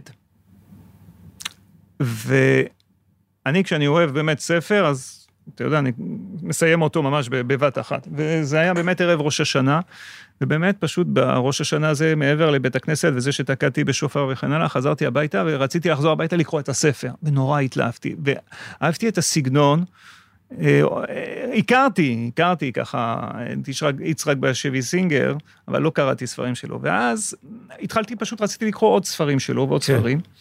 אז נפלתי על הספר הזה, שקודם כל יש לו תכונה מאוד טובה, שזה אוסף של 60 סיפורים קצרים. כן. אז אה, אתה יכול לקרוא אחד אני יכול לקרוא אחד, כן. וגם אם אני מתלהב, אני יכול להפסיק כאן, וככה בשבת אחרי זה, כי אני בדרך כלל קורא רק בשבתות, זה הזמן היחיד שיש לי פחות או יותר לקרוא, אז אה, אני אקרא, אני אקרא עוד איזה סיפור או זה. ודבר שני, אתה מגיע למסקנה, קודם כל, האבא שם הוא לא רק רב, זה מה שאהבתי, הוא גם הפסיכולוג, הוא גם המנחם, הוא גם העוזר, והוא גם, הוא גם קצת לפעמים העבד של האימא, ויש איזו תפיסה, אימא ליטאית, האבא הוא חסידי, כן. אתה רואה שתי תפיסות שונות, ויש גם כל כך הרבה דברים שהם רלוונטיים להיום. וגם דברים שהם כבר לא רלוונטיים. איפה אתה רואה רב, מקיים שיח עם זונות, ככה בצורה, ומישהו אחר בא ואומר, אני רוצה להתחתן עם הפרוצה הזאת, ואתה רואה את אשתו של הרב, הוא מורה הלכה, הוא אפילו לא רב, אה, ואשתו מזדעזעת, והוא דווקא בא עם טיעון ואומר, הנה, הוא יציל את בת ישראל, ברור שהוא יכול יש, להתחתן. יש משהו בסיפורים האלה, שקראתי את חלקם עכשיו מחדש לקראת שיחתנו, זה באמת התחושה ששום דבר אנושי לא זר להם. כלומר, בדיוק. אין, הבית פתוח לכל דבר. בדיוק. תיכנס, אם לא משנה מה, כמה שערורייתי ומופרך, הוא יקבל אותך ויקשיב לך וינסה לתת לך איזה תשובה. בדיוק, וזה משהו שהוא כל כך חסר, אני, אני לכן, אתה שאלת, ספרדי, אשכנזים, דברים כאלה. אתה רואה שגם שם זה היה קיים, הנושא הזה של הקהילתיות, של הפתיחות, אתה לא... ברור שיש לך פה איזה מישהו שאתה יודע שהוא טיפוס לא הכי הכי כשר, נקרא לזה, ככה ב, ב, בשפה העממית, כמו שאומרים באנגלית, it's not kosher, לא בקטע, אתה יודע, של אוכל, אלא דווקא בקטע כן. של uh, מוסרי ו, ו, וסביר וכן הלאה, למרות שאני לא יודע אם אני יכול להגיד את המילה סביר וסבירות בפודקאסט. אה, אה, בכל מקרה, בסופו של דבר זה משהו שכל כך חסר, ואתה רואה... אתה רואה חיי קהילה, ואתה מבין גם שהיהודים, לא משנה איפה הם חיו ככה, כי זה אותם סיפורים שאני שומע לגבי אבותיי שהיו רבנים אה, במרוקו, ואותו סיפור בכפר שההוא חשב ככה וההוא עשה ככה, ואתה מוצ... מנסה למצוא את, ה, את, ה, את הפתרון. אתה רואה שם באותו ספר ש, אה, של בית הדין של אבא, איך הוא מנסה, באים אליו ומספרים לו שנפל חלב בתוך סיר בשר, ומה עושים, ואתה רואה איך הוא מתאמץ כדי למצוא את הפתרון הזה, במקום ישר להגיד טרפה, ואז הוא בכל זאת אומר טרפה, ואז אומרים, לא, אבל אכלנו כבר, השאלה היא לא על, על האוכל, אלא מה אנחנו עושים עם הסיר. כן. אז... אז אני אומר, האנושיות הזאת... אגב, על, על הזונות שהזכרת קודם, אז הוא, הוא מספר שחלק עצום מהשאלות שלהם היו שאלות על יורצייט, על ימי זיכרון, כן. בדיוק. הם, כלומר, מתי הם באו לרב? כשהם אמרו, עכשיו אנחנו צריכות בכל זאת להדליק נר זיכרון, יש לנו יורצייט, מה עושים? נכון, נכון, ואתה, ואתה רואה שזה אנושי, הם... כולם ידעו מי, ידעת מי הוא מה, וקיבלת אותו, בסדר? יכולת לא להסכים איתו, אבל קיבלת אותו בסופו של דבר. וזה, וזה משהו שאני מאוד אהבתי, יש, יש גם את החלק הזה, אתה יודע, של היהודי שנודד, והוא אומרים שהוא הולך לבקר את הצדיק המת. רבי נחמני ברסלב, כן. אתה רואה שכבר אז, כאילו, דיברו על הנושאים האלה, ואפילו בגנאי.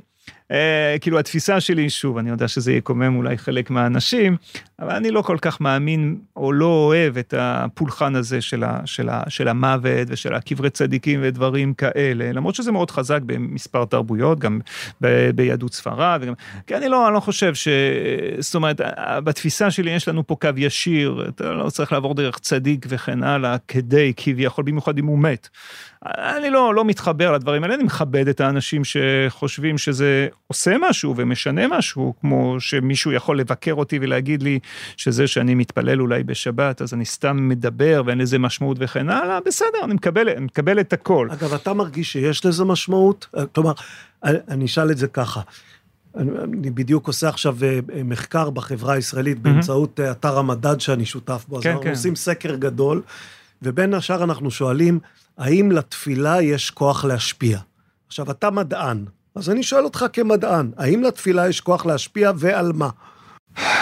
תראה, אתה יכול לדבר על הקטע הסובייקטיבי של, אה, ואולי ה... כלומר, אתה אומר, כשאני מתפלל זה משפיע עליי. בדיוק, בדיוק, שזה משפיע עליך, בסדר? להגיד לך אם, אם אישות עליונה צריכה להתעסק עם תפילות של איזה מסכן באיזה... אבל, אבל, הרי, אבל הרי זה משפיע עליך, כי אתה אומר, זה משפיע עליי, כי אני מקווה שזה משפיע גם על משהו על משהו גדול ממני. נכון, נכון, נכון, נכון. אבל אם אתה בטוח שזה לא משפיע על משהו גדול ממך, אז למה זה משפיע עליך? אז למה, אז למה זה משפיע עליך? אז בדיוק, כן. אז זה בדיוק הנקודה. אז כן, באיזשהו שלב אתה כן מרגיש שאולי אתה משנה משהו. אתה יודע, אה, בזה שאתה מתפלל, באיזה רמה, באיזה דרגה, קשה לי להגיד לך, ברמה המדעית אני לא יכול להגדיר את זה, ואנשים יכולים לקרוא לזה התנהגות אי-רציונלית, ואני אקבל באהבה את הביקורת הזאת, אבל מצד שני, אתה יודע, בסופו של דבר, אני חוזר למה שאמרתי.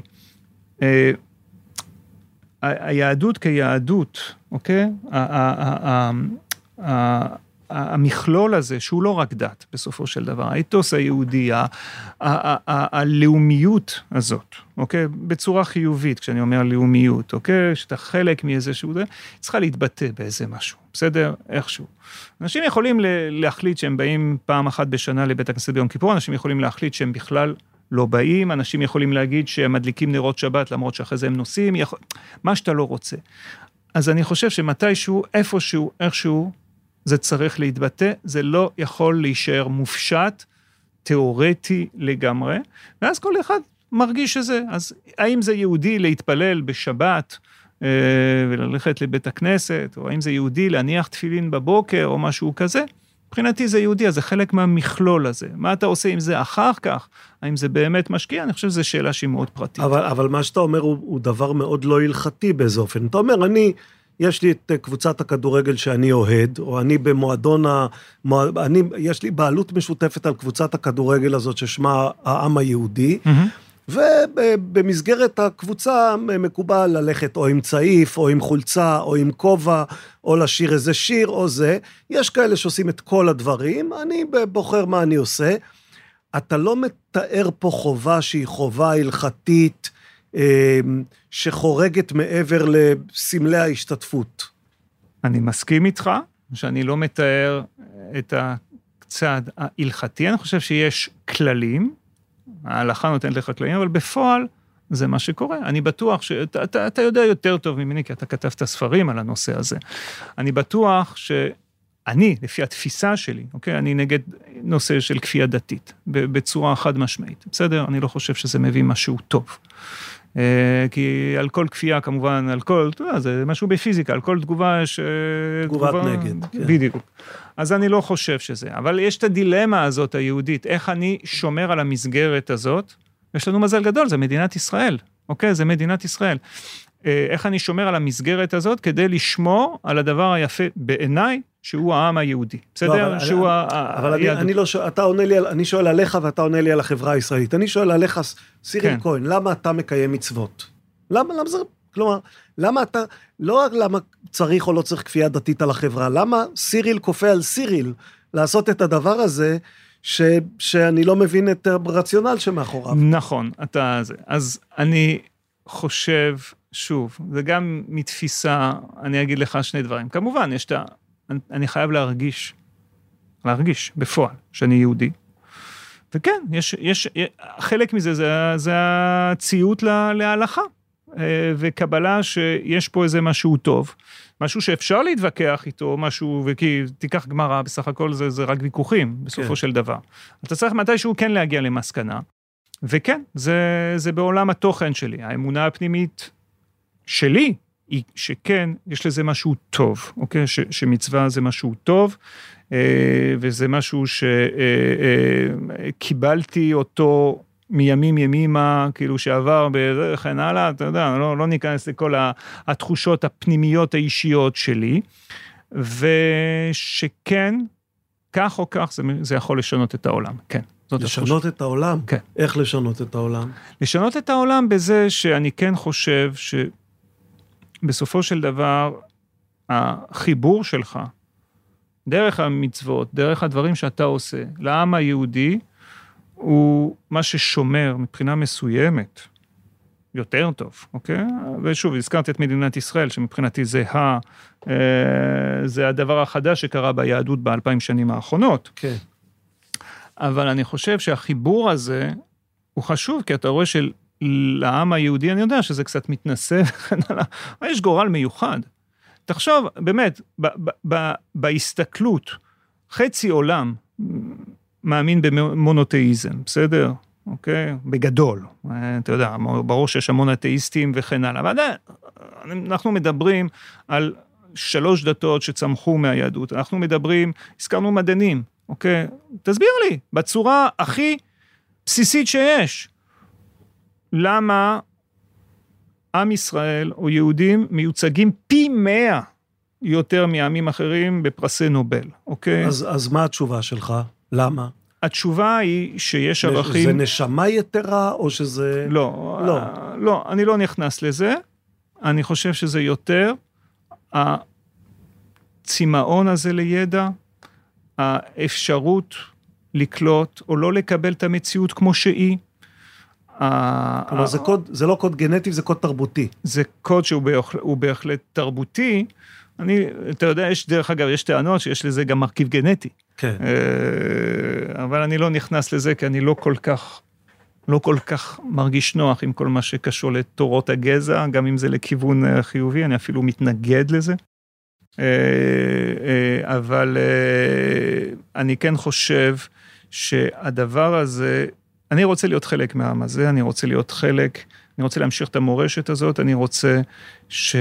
כי אני, אתה יודע, נדבר על, באמת על הספר השלישי, יש את הנושא של הידע. הידע הוא הפתרון לכל כך הרבה מכאובים שיש לנו בעולם הזה. היוונים האמינו שהאם כל הרוע בעולם זה החוסר ידיעה, חוסר ידע. ידע בסופו של דבר הוא בהחלט אחד הדברים תראה, אנחנו בסך הכל, אתה יודע, יצורים נבונים, אנחנו יכולים להשתמש בידע הזה לטובת האנושות, כמו שמה שהזכרתי בתחילת הפודקאסט הזה, ולכן אני חושב שהידע הזה הוא ערך עליון, וביהדות ידע הוא בהחלט ערך עליון, זה היה הנכסים אולי היחידים שיכולת לקחת ממקום למקום. למרות שאתה יודע, דתות, דתות ממוסדות יש להם היסטוריה ארוכה של מלחמה נגד ידע. נכון, נכון, אבל לא חושב ש... את אה, ג'ורדנו ברונו העלו על המוקד בגלל ש... בדיוק. הביא איתו ידע. נכון, אבל אה, אפשר לדבר גם על קופרניקוס כן. ועל גלילאו, ואנחנו יכולים אה, זה... לש... אני לא זוכר את זה, אולי עם, עם שפינוזה מבחינה מסוימת. אגב, כן. דרך, כן. לא, אם, אם, אם, להיות, אם להיות כן, אבל אני לא זוכר את זה מהותי אה, ככה אה, ביהדות. אתה יכול לפחד מהשפעות של ידע מסוים, אתה יכול להתווכח. ואתה יכול גם אה, לא להסכים עם ידע אחר, ואתה יודע, אני, אני זוכר... אני אשאל אותך שאלה כן. שיש לה, לה קצת גוון פוליטי, למרות שאני משתדל להתרחק כן, מעניינים פוליטיים. גם. ב, ב, בהקשר שלנו, האם אתה לא מרגיש שבמדינת ישראל של היום, במידה רבה, הכוחות שפועלים לקדם ידע והכוחות שנלחמים נגד ידע, הם חופפים במידה מסוימת איזשהו ספקטרום של אה, קרבה למסורת היהודית? שאלתי את זה בצורה הכי, הכי מנומסת שאפשר. הכי פוליטיקלי קורקט. כן, הכי כן. מנומסת שאפשר. אתה שואל אותי, את הפרופסור אבל, שיושב אבל, באקדמיה... אבל, ש... אבל אתה מבין הרי נכון, למה אני מתכוון. בוודאי, בוודאי, בוודאי. תראה, היו לי ויכוחים אה, לפעמים. נדיר, נדיר, אבל אני, אתה יודע, אה, אני זוכר איזה פעם אחת באיזה, בבית כנסת, אה, קם איזה...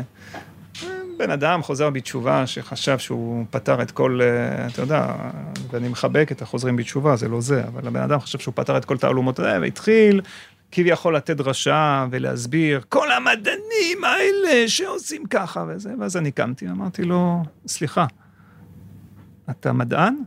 מאיפה אתה מכיר? לא, אבל מה, מה אתה... זה... אני לומד. אמרתי, בסדר גמור, אבל אני מדען. אני יושב איתך עכשיו בשולחן, תסביר לי. מה המדען אומר? מה, מה מפריע לך? מה מפריע לך כשאתה הולך לרופא ואותו מדען בנה איזשהו טיפול וזה מציל חיים? מה מפריע לך כשאתה יכול ללמוד עם הטלפון ש... שלך איזושהי אה, דף יומי, יומי או כן. משהו כזה? מה מפריע? מה זה? אז למה, כאילו, אז את, את הקולות, אני מבין מה שאתה אומר, את הקולות האלה, הם נד... אני, אני חושב שהן נדירות, זאת אומרת, כאילו, הם נדירים, הקולות האלה, כי, כי האמירות האלה, הם, לצערי, לפעמים, תראה, אני מצטער מאוד מה שקורה כרגע במדינת ישראל, אתה בטח מבין שאני... תראה, בוא, אה, אני, אני, אז אני אגיד את זה בצורה כן. פחות מנומסת. במערכת החינוך הדתית מלמדים אבולוציה בנחישות יותר קטנה מאשר במערכת החינוך הלא דתית. עכשיו, אבולוציה, כלומר, מדען צריך לדעת שזו כרגע התיאוריה הנפוצה השולטת, ביחס כן. לאופן שבו מתפתחים יצורים על פני כדור הארץ.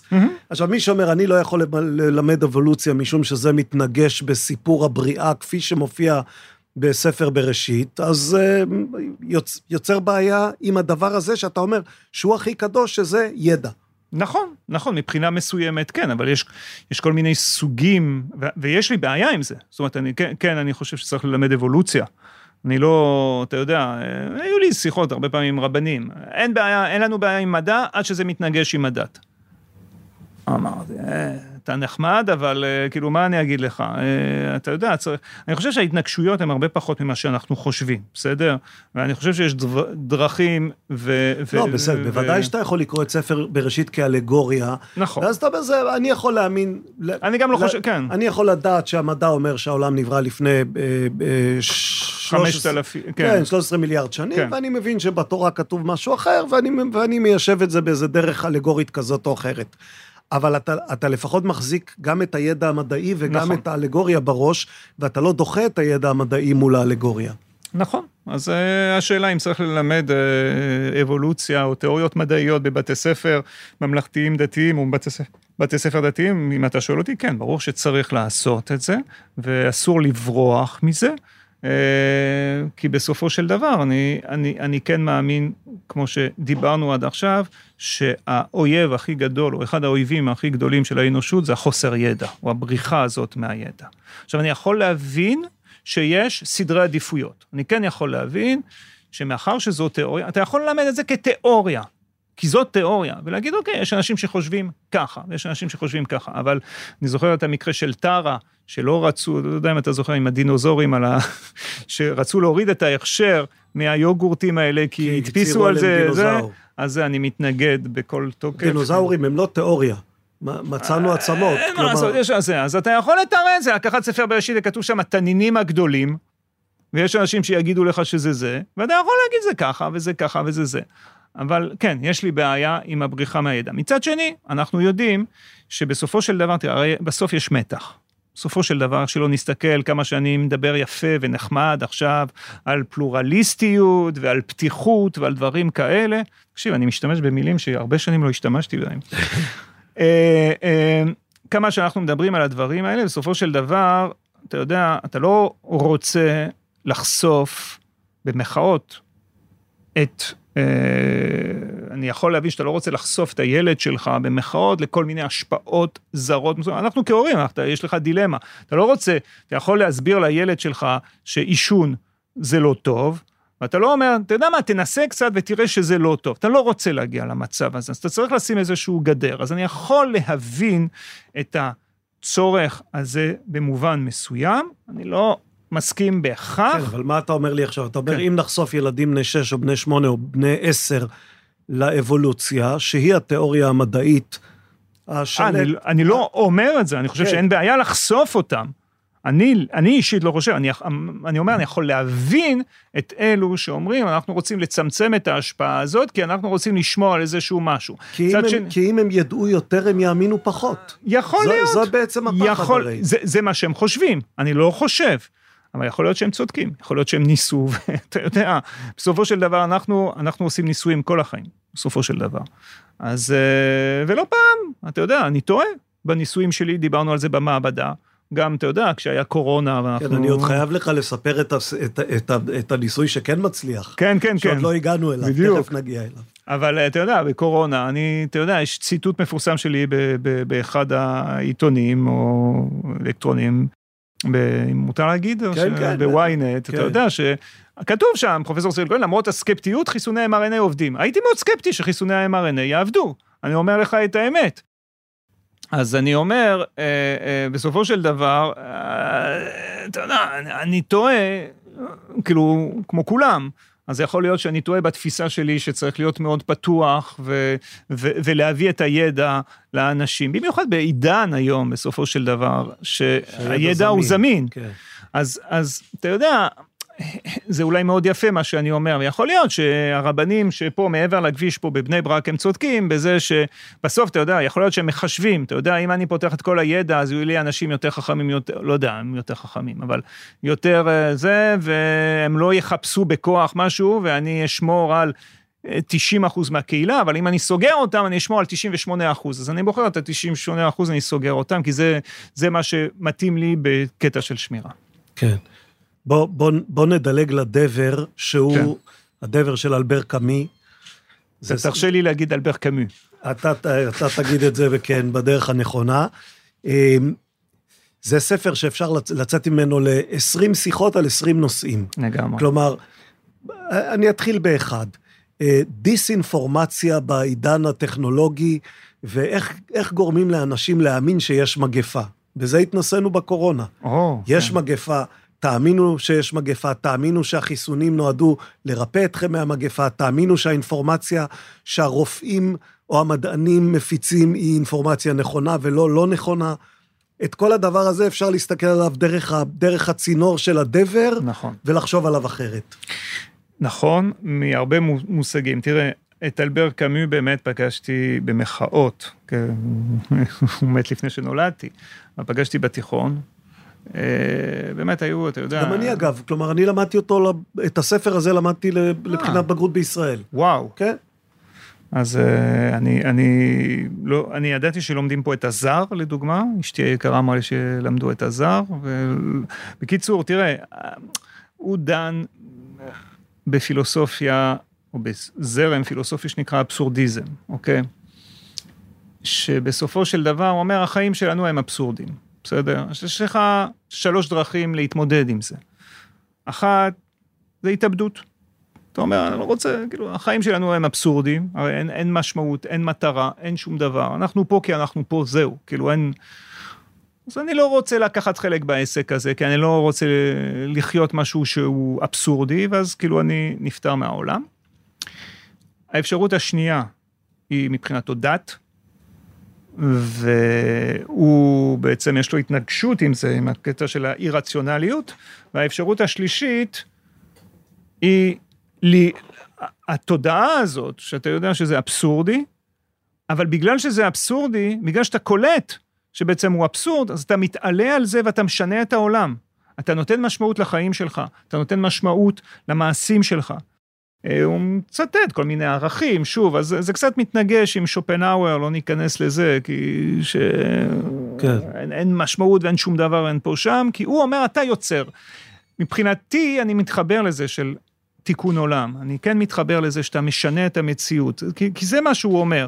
הוא גם מדבר על ה- לאהוב את הדרך, אני גם מתחבר עם זה, לאו דווקא את התוצאה, את הדרך אל התוצאה, שזה מה שאנחנו עושים גם במדע, כי אם אין לנו את זה, אז תאמין לי, זה מקצוע של מזוכיסטים, מה שאני עושה. כן. אבל בסופו של דבר, כשאתה אומר, כשאנחנו מסתכלים על, ה, על הקווים המקבילים, ואפשר להסתכל על הדבר היום, על ספר הזה, שנכתב לפני, לא יודע, משהו כמו 70 שנה, אה, אפשר להסתכל על זה כמו אה, על מיקרוקוסמוס. נכתב ש... בכלל כאלגוריה פוליטית. נכון, ו... לנאצים, כן. והוא, אתה יודע, הוא ברח, הרי הוא, הוא, בגלל שהוא היה חולה, אז הוא היה בצרפת, צרפת צרפת ולא באלג'יר, ככה... אה, ב, אני חושב שהוא היה חולה בשחפת והוא הלך, ל, אתה יודע, להרים וכן הלאה, ואז התחילה פלישה נאצית והוא לא היה יכול לחזור לאלג'יר, ואז הוא ברח, ואחרי זה הוא גם הצטרף, אם אני זוכר נכון, גם לרזיסטנס וכן הלאה. אה, ובסופו של דבר הוא, הדבר זה גם הנאציזם, כן. והוא מדבר על כמה דרכים ככה, האם אתה משתף פעולה עם זה, האם אתה מתנגד לזה, האם אתה אה, מתנגד רק רעיונית, אבל ניל, לא נלחם בזה, או כן נלחם בזה, והוא מדבר על ערכים מסוימים של אהבה, הוא מדבר על ערכים מסוימים של אה, שיתוף ושל אחווה, שזה בעצם הדברים שבעצם מנטרלים את זה, וזה מזכיר עכשיו, כאילו, את השאלה שאתה שואל, כי בסופו של דבר, אה, יש אנשים שטוענים שהייתה הנדסת תודעה, אתה יודע, במהלך הקורונה, בסדר? זה אנשים שאני לא כל כך מסתדר איתם בתפיסה שלהם. כן, להגיד לך שאני הופתעתי, ואתה יודע, נתתי איזה רעיון אחד או שניים בתקשורת בנושאים האלה. יותר במשהו ארבע ספרתי, אני חושב. כן. בארץ ובעולם וכן הלאה, ואתה רואה איזה עולם שאתה יודע, אתה, אתה, אתה רואה את עצמך גם כחלק מה, מהמערכת הזאת שמנסה להפיץ ידע, אוקיי? ולאו דווקא פרופגנדה, חלילה. ואתה רואה לפעמים, אני, אני זוכר את עצמי באולפני טלוויזיה, לפעמים, כשאני עם הגישה המדעית שלי המאוד מסויגת, המאוד, אה, הייתי אומר, אה, אומר, בוא נראה, בוא זה, כי אנשים לא, יש בעיה היום, אנשים לא מקבלים את האמרה, אני לא יודע. לא, לא מספיק. אתה יודע, גם כשרופא בא ואומר, אני לא יכול לטפל, אני לא יודע, גם כשמדען... איזה מין רופא אתה, שאתה כן, לא יודע? שאתה לא מה- יודע. כן. אז קשה, קשה לתווך את הדבר הזה, אבל לא ידענו הרבה דברים. והרבה פעמים מצאתי את עצמי באולפן טלוויזיה עם אנשים מולי, אפילו אנשים שאתה יודע, הגישו או ראיינו אותי, עם אמירות הרבה יותר מוחלטות משלי, אתה יודע, בנושא חיסונים, בנושא המחלה, בנושא זה. נכון, פרופסור כהן, שככה זה? נכון ש... אתה אומר, תראו, ואתה מנסה טיפה להכניס פה איזושהי אה, יחסיות, אבל תראה, אתה לומד איך התקשורת, אני היום, חייב להגיד לך, אני לא מסתכל על מהדורת חדשות באותה צורה מאשר לפני הקורונה, בסדר? אם כי, זה... כי למדת את העסק מבפנים כפרשן. בוודאי, בוודאי, גם כפרשן וגם אתה קורא בין השורות, אתה יודע, אה, גם כשאתה רואה כותרת, אה, אתה יודע, באחד מאתרי החדשות שנגמר בשאלה, האם ייתכן ש... רוב הסיכויים שזה לא, פשוט הם רוצים שתיכנס לכתבה ודברים כאלה וכן הלאה, ו... אז אתה, אתה קורא את הדברים בצורה אחרת. אבל, אני, עם זאת, חייב להגיד לך שעשינו את הדבר הנכון כשאנחנו חיסנו. צריך להגיד את הדבר הנכון, אנחנו לא ידענו, ואם אתה מתווך יותר מדי חוסר ידיעה, זה גורם לתסכול אצל אנשים. והמצב היה חמור. אנשים, אתה ראית בעצם, אני חושב שהקורונה, כמו שאתה רואה בדבר, זה פתח לכל מיני התנהגויות מוזרות של אנשים. כן, כן, זה מה שמאוד בולט בספר. כלומר, אה, האירוע הרי מתחיל באיזה...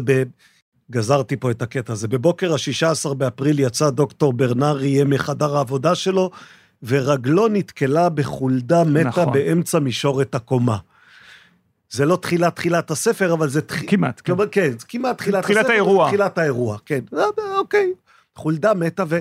ואז הוא הולך והשוער אומר, לא יכול להיות, אין, אין, דבר- אצלנו אין דברים כאלה. ואחר כך אתה מתגלגל בהמשך הספר, והוא אומר איזה דבר, הוא אומר, למרות שמגפות הן נפוצות הרבה יותר ממלחמות, אנשים לא מאמינים שהם... לא מזהים את זה בזמן אמת. כן, לא וכן, מזהים כן, את זה כן, ו- כן, ו- ומתקשים להאמין שזה באמת קורה. לגמרי, לגמרי, ולצערי, לצערי כן, האליגוריה הזאת, בסופו של דבר זה ששינויים בחברה מתחילים מדברים קטנים, אה, דברים שחורים.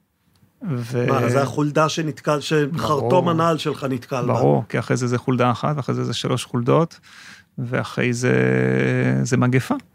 ואתה יודע, בסופו של דבר, אה, להבדיל אלף הבדלות, היטלר אה, נבחר דמוקרטית. אין פה זה. אה, ולא פעם ולא פעמיים, אתה רואה במדינות מסוימות זרמים מאוד קיצוניים שנבחרים, וזה מתחיל טוב, ואחרי זה יש הרס. עד- כמה יש הרס ועד כמה יש מלחמה, אה, אז זה תלוי בחוזקה של המדינה, זה גם תלוי ברצון התושבים, אבל, אה, או האזרחים, יותר נכון, האזרחיות והאזרחים, אבל בסופו של דבר, אתה רואה שזה תהליכים, וזה מה שהוא אומר, זה מתחיל לאט, זה מחלחל, אתה לא רוצה להאמין בזה, אתה חושב שזה לא נכון, וזה היה אותו דבר, דרך אגב, עם הקורונה. אתה יודע, אני, אני הרבה פעמים מספר שאני שומע על איזה שפעת מוזרה בסין, אני זוכר עוד את ה... אני זוכר פברואר 2020, ו- 2020 נתתי, את הריאיון הראשון שלי לאחד הערוצי טלוויזיה. לא ידעתי בדיוק איך זה עובד, לא, אני מודה, כאילו הייתי אולי, סך הכל עד אז, הייתי... טרי, טרי כן, כן, בנושאים כן, עשר כן. פעמים בתקשורת, אתה יודע, פה ושם, לאו דווקא, הייתי פה ושם, אתה יודע, בדברים מאוד פשוטים, אבל פה אתה מגיע לאולפן ושואלים אותך, אז פרופסור כהן, מה אתה אומר, מה אתה חושב על ההחלטה הזאת לסגור את הטיסות לסין ולהגביל את הטיסות לאיטליה? זה היה ממש כש... ואני זוכר את עצמי, עוד לפני השידור, אני קראתי על זה, ואמרתי, בואנה, איזה מפגרים, כאילו, מה, בשביל איזה שפעת מסכנה, אנשים פה נלחצים, אני אומר לך בצורה הכי אמיתית שיש. אני עומד שם, ואני מרגיש שאני לא יכול להגיד את זה בשידור, אפרופו...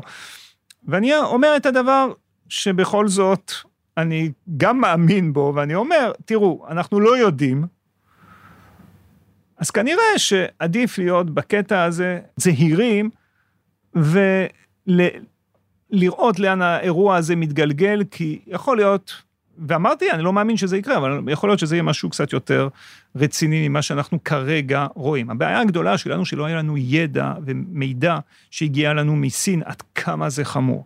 אנחנו רק התחלנו לקלוט את זה כשזה היה, כשזה היה באיטליה. והדבר הזה בעצם מבחינתנו היה בהחלט, אה, אתה יודע, אנחנו קוראים, אני מלמד על הדברים האלה, מדבר על חיסונים, מדבר על פנדמיות, אני מדבר על הדברים האלה, אתה יודע, אתה מדבר על סטודנטים, פתאום כשאתה רואה את זה קורה live, זה עולם אחר. תגיד, כמה, כמה לתחושתך אנחנו אה, את הקורונה מנסים בכל המהירות להדחיק מתודעתנו ולשכוח שהיו פה שנתיים, שלוש קשות? תראה, קודם כל זה ה, מה שנקרא resilience, זה גם אלבר קאמי מדבר על זה שמאוד מהר. חברה מתאוששת. זהו, זה חוזר. אני זוכר את ה... אתה יודע, השיחות שלי עם אנשים שהם לא מהתחום. הם שאלו אותי, וואו, כמה זמן, כמה ש... אמרתי, אז אני זוכר, אמרתי, אה, בין שלוש, סביב השלוש-ארבע שנים, זה מה שאנחנו מכירים מפנדמיות באופן כללי. זה היה קצת יותר קצר, כי היה לנו חיסונים, וגם מדע, וגם עוד כל מיני דברים. זה היה יכול להיות עוד יותר קצר אם היינו עושים דברים מסוימים, אבל לא נורא. זאת אומרת, לא נורא, חלילה, זה לא שלא נורא, מה שקרה זה ש-20 מיליון איש מתו. כן. אבל... אה, לא נורא בקטע ש... אה, יכול היה להיות הרבה יותר גרוע. היה, כן, כן. בדיוק, היו דברים שאנחנו אה, עשינו נכון, יש דברים שהיינו צריכים לשנות ככה, לעשות אחרת.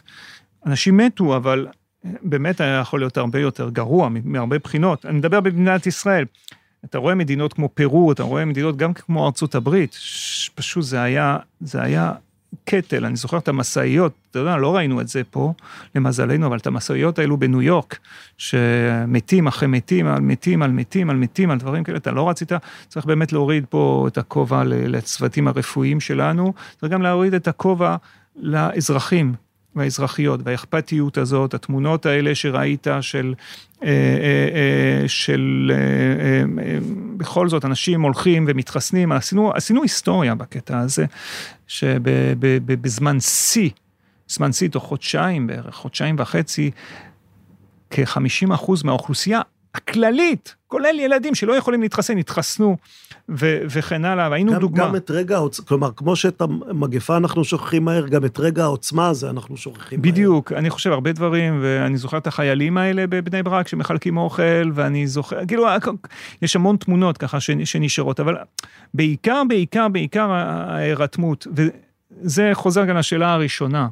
בסופו של דבר, קמפיין חיסונים, או התמודדות עם פנדמיה, המרכיב הכי הכי הכי קריטי זה ההתנהגות של האזרחים והאזרחיות, זה ההתנהגות של האנשים מול האיום הזה, בסדר? ובהתחלה אנחנו לא ידענו לאיזה כיוון זה הולך, הסגר הראשון תפס אותנו בהפתעה, אמ, ובסופו של דבר אנחנו קמים ונופלים על הדברים האלה בסופו של דבר, כי אני התחלתי, אני אגלה לך שרציתי לכתוב ספר. התחלתי לכתוב. אה, והמשפט הראשון, הוא היה, אני לא חושב שכרגע יש לי זמן לזה, בגלל העיסוקים שלי, היה שהכל, בסופו של דבר, זה, מה שכתבתי זה הכל מתחיל איתם, בעצם איתכם, בעצם איתנו, זה מתחיל איתנו כל הדברים האלה. זה מתחיל עם ההתנהגות שלנו. אנחנו, במחאות, אנחנו המחלה, כאילו, אנחנו אלו שמעבירים את המחלה, אנחנו אלו שבעצם מחליטים אם לציית לאיזשהו משהו או לא לציית לאיזשהו משהו, ולכן אנחנו באמת צריכים להיזהר מאוד כשאנחנו מתמודדים עם מגפה אה, בצעדים שלנו. אדם שעוסק במערכת החיסון, אה, ורוב המחקר שלו בענייני mm-hmm. סרטן, הוא לא ישן בלילה בגלל סרטן או בגלל מגפות? טוב, הוא ישן בלילה כי הוא עייף, לא, זה בסדר, אני יכול להגיד לך, כן, אבל, אבל מה מטריד כלום, אותו? מה, מה, מה מדאיג אותך יותר? מה מטריד אותו? אה, אני אגיד לך, מבחינה מערכתית או מחקרית, אצלי במעבדה לא שיניתי את הייעוד שלי, אולי זו התשובה שלך. כלומר, אני נשארתי עם סרטן. אני לא, החלטתי שאני לא עובר, למרות שפיתחנו כמה דברים קטנים, ועכשיו, לדוגמה, אנחנו מתחילים מחקר על חיסונים, דור חדש של חיסונים, כי אנחנו חושבים שאנחנו צריכים את הכלים ונצטרך את הכלים האלה, כי אתה יודע, נתתי הרצאה לא מזמן באוניברסיטת תל אביב על, הזמינו אותי ממרכז הפנדמיות לתת את ההרצאה הפותחת, ואמרתי שזה היה צריך לקרות וזה יקרה שוב. זה יקרה. אין פה, זה מתמטי, זה, כן. אנחנו לא יכולים, באיזה צורה. המגפה תבוא שוב. כן, כן, כן, כן, זה, אין, זה, אנחנו צריכים להיות מוכנים, ויש תוכניות כאלו בעולם, שכן מנסים להתכונן לדברים האלה. אבל אני, אני כן יותר מוטרד מסרטן. כאילו, זה בהחלט... למה? בוא תסביר, הרי, הרי ב, בהיסטוריה האנושית, כלומר, אם אנחנו חוזרים למאה ה-14, אה, מגפה חזקה אחת יכולה באמת אה, לחסל כן, שליש, שליש מתושבי העולם. נכון, נכון, נכון. אז נכון, למה מטריד אותך. סרטן יותר ממגפה? אני אגיד לך, כי בסופו של דבר, יש לנו היום הרבה יותר כלים מאשר מה שהיה בעבר. אתה לוקח את הדבר השחור, או אה, המוות השחור, ה-Black Death, במאה ה-14 באירופה. היום יש לנו אנטיביוטיקות. אתה לוקח את הקורונה, יצאנו בזול. תוך פחות משנה היה חיסון. אתה יכול להתווכח עכשיו תופעות לוואי, ואתה יכול להתווכח עכשיו יעילות, ואתה יכול זה, וזה לא חיסון, ופה ושם, וכן. היה פתרון. אתה חתכת, לפי הערכות שלנו, בשתיים את מספר המתים, אוקיי? בצורה כמעט ודאית. הדבר השני שעזר כמובן, וזה המהלך הטבעי של המחלות, זה שהאומיקרון והזנים האלו התפתחו ובעצם חיסנו את האוכלוסייה. די מוקדם אני אמרתי דברים כאלה, למרות שאנשים יסתכלו, מה אתה אומר ש... אמרתי לא, תראו, החיסונים יגנו מבחינת מחלה קשה, זה ידענו כבר מלפני שנתיים. ואני פשוט, אני מוצא, אתה יודע, בפייסבוק שמתי את רוב הרעיונות, אז אני מסתכל ככה, מה אמרתי אז. ואז אני אומר, תקשו, בסוף יגיע משהו, זה עוד לפני טרם, טרם עידן האומיקרון, יגיע משהו שיחסן את רוב האוכלוסייה, כי ככה זה עובד. אז בסוף, מגפה, אתה תשלם מחיר, אבל אם אני צריך לחשב את המחיר שאנחנו משלמים על סרטן, הוא מחיר די גבוה. והוא עד עכשיו אין לנו פתרון. ובצורה מאוד פשוטה, בסופו של דבר מערכת החיסון, כאימונולוג אני אגיד לך, מערכת החיסון שלנו בסוף היא יודעת להתמודד עם משהו שהוא זר, הרבה יותר טוב עם משהו שהוא פנימי. כי היא מתלבטת כשהיא צריכה לתקוף סרטן, כי מבחינתה סרטן זה גם תא נורמלי, זה תא שלי, והאם אני צריך לתקוף או לא. וזה איום בעיניי שהוא הרבה יותר גדול. זה עדיין לא אומר שלא תהיה עוד פעם מגפה, ויכול להיות שאולי דיברנו עכשיו על, אתה יודע, רשמית 7 מיליון, הערכות כ-20 מיליון איש שמתו, זה לא אומר שלא תהיה עוד מגפה ש-100 מיליון איש ימותו. אבל כל שנה, לאט לאט ובשקט, כ-10 מיליון, 11 מיליון איש מתים מסרטן. כל שנה, אוקיי? אז אנחנו יכולים להסתכל על הפנדמיות, אוקיי? בתקופה, במאה ה-20, אנחנו יכולים לסכם כמה פנדמיות יש וכמה אנשים שמתים מסרטן. עדיין, אני לא, אתה יודע, כשאנחנו דיברנו על פנדמיות, אני לא מדבר על הדוגמה, היה את ה... שפעת הספרדית, אוקיי? כן, שהיא כן. הפנדמיה של ה... כן, אחרי מלחמת העולם הראשונה. באמצע התחיל וזה כן. וכן הלאה. שוב, הערכות הן בין 25 מיליון איש ל-100 מיליון איש מתו, משהו נוראי. בעולם שהיה רק, אתה יודע, משהו כמו 1.1.5 מיליארד איש, בכל זאת משהו מאוד מאוד מאוד רציני. ועדיין, אתה יודע, זה לא רק הווירוס, זה זה שלא היה אנטיביוטיקות, כי הרבה פעמים היו אה, זיהומים ככה על. אז אני אומר, מבחינתי, סרטן יותר מדיר את, אה, מדיר שינה בעיניי מאשר דבר אחר. טוב, אז יש לנו עכשיו, בוא נקדיש את הקטע האחרון של השיחה לתיאור, אבל לתיאור ממצה של מה שאתה עושה עכשיו בניסוי כן. בהדסה, ומה כן. מצליח שם. תראה, בסופו של דבר... אבל לא בכותרות, תסביר לי, לא, לא תסביר לא, לי לא. שאני אבין. אני אסביר, אני אסביר. תראה, בסופו של דבר, מה שאנחנו רואים, זה שעד כמה שאמרתי לפני שתי דקות שסרטן מאוד דומה בעצם לתא מהגוף, תא סרטני דומה לתא אחר נורמלי מהגוף, אנחנו לפני כמה שנים גם, לא רק אנחנו, הראינו שהבדלים קטנים מאוד, רמה של מספר אטומים יכולים להבדיל בין תא נורמלי לתא סרטני. אז, אז דבר אחד אנחנו מנסים להבין מה הם ההבדלים האלה, איך הם מתבטאים. ודבר שני, ברגע שאנחנו יודעים מה הם ההבדלים האלה, איך אני מכוון את מערכת החיסון כך שהיא מזהה את ההבדל הזה הקטן מאוד, כלומר, שהיא תזהה את השלושה האטומים השונים. נכון. איפה אגב האטומים האלה נמצאים בתוך התא, אתה גם יודע להגיד לי? כן, אני יכול להגיד לך, הם בדרך כלל חלבונים מסוימים שמופיעים על פני השטח במנגנון כזה או אחר של התא. זאת אומרת, בסופו של דבר מערכת החיסון, היא באה והיא שואלת שאלות כל הזמן בגוף שלנו, היא בודקת מה המצב של כל תא ותא. וכשהיא נתקלת במשהו שהוא לא תקין, אז כאן יש לה, היא צריכה להחליט, וזו הדילמה הגדולה. האם אני תוקף, האם זה איום, או האם הדבר הזה אני יכול לסבול אותו? האם בעצם אני לא תוקף, כי לתקוף זה להרוס חלק מהגוף, זה להרוס חלק מהתאים. עכשיו, כשאני אומר את זה, זה לא כזה דרמטי להרוס חלק מהתאים, שאתה, אתה יודע, מתעטש ונזלת וכל מה שיוצא לא, לך מצד זה. שני, מערכת חיסון אבל- שכל הזמן תתקוף, אז אז היא תתיש אותך. בדיוק, היא תתיש, היא יכולה לגרום למחלות אוטואימוניות, הדבר הזה הוא מסוכן מבחינתנו. אבל אנחנו רוצים את ההבחנה הזאת, והרבה שנים בתחום שלנו, של התווך הזה, מה שנקרא אימונולוגיה של סרטן ואימונותרפיה, לא האמינו שמערכת החיסון היא מסוגלת לעשות, לזהות את ההבדלים האלה עד שנות ה-90, בגדול עד שנות ה-90. שאז באמת התחילו לאפיין את המנגנונים האלה, ואז פותחו כל מיני שיטות כדי לכוון את מערכת החיסון מחדש אל ההבדלים האלה. אה, חלק מזה פותח בארצות הברית, חלק מזה פותח אפילו בארץ, על ידי אה, מדענים כמו זלי גשחר וגיטי גרוס, והזכרתי את אה, דוקטור סטיב רוזנברג, שאיתו עבדתי, ובסופו של דבר, אתה, מבחינה פילוסופית, אתה יודע שהתשובה, בחלק מהמקרים, לא כל המקרים, התשובה לסרטן היא נמצאת כבר בתוכנו, בסדר? עכשיו השאלה איך אני עוזר לגוף לבטא את זה, איך אני עוזר לגוף לגלות את זה, איך אני עוזר לגוף לכוון את זה בצורה הנכונה. אז בעצם מה שאתה רוצה לעשות זה להנדס את הגלאים של, אה, את הגלאים הפנימיים שלנו, כך שהם יזהו דברים, דברים שהיום הם לא מזהים, הם כן יצליחו לזהות. בדיוק. ואם אין להם את הכלי הזה, אז אני יוצר אותו במעבדה, ואני מעביר להם אותו בצורה מתוחכמת, אני לוקח תאים, אתה יודע, אתה יכול לתחום לי תאים עכשיו, אנחנו נהנדס אותם באמת, ומחר, מוחרתיים, הם יהיו תאים שמזהים סוג מסוים של סרטן. זה אנחנו מסוגלים לעשות. עכשיו, כמובן שעל הדרך יש הרבה בעיות. אז בשיתוף פעולה הזה, בעצם אנחנו ישבנו וזיהינו שיש איזשהו חלבון שהוא מתנהג שונה בתאים תא B, שזה חלק מתאים של מערכת החיסון שמייצרים נוגדנים, לבין תא B חולה, שנקרא מיאלומה, אוקיי? ש...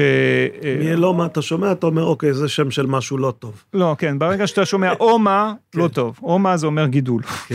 אז אה, כן, זה לא טוב. מלנומה, קרצינומה, סרקומה, כל זה אנחנו לא אוהבים, ממש לא אוהבים. אז מיאלומה זה לא טוב.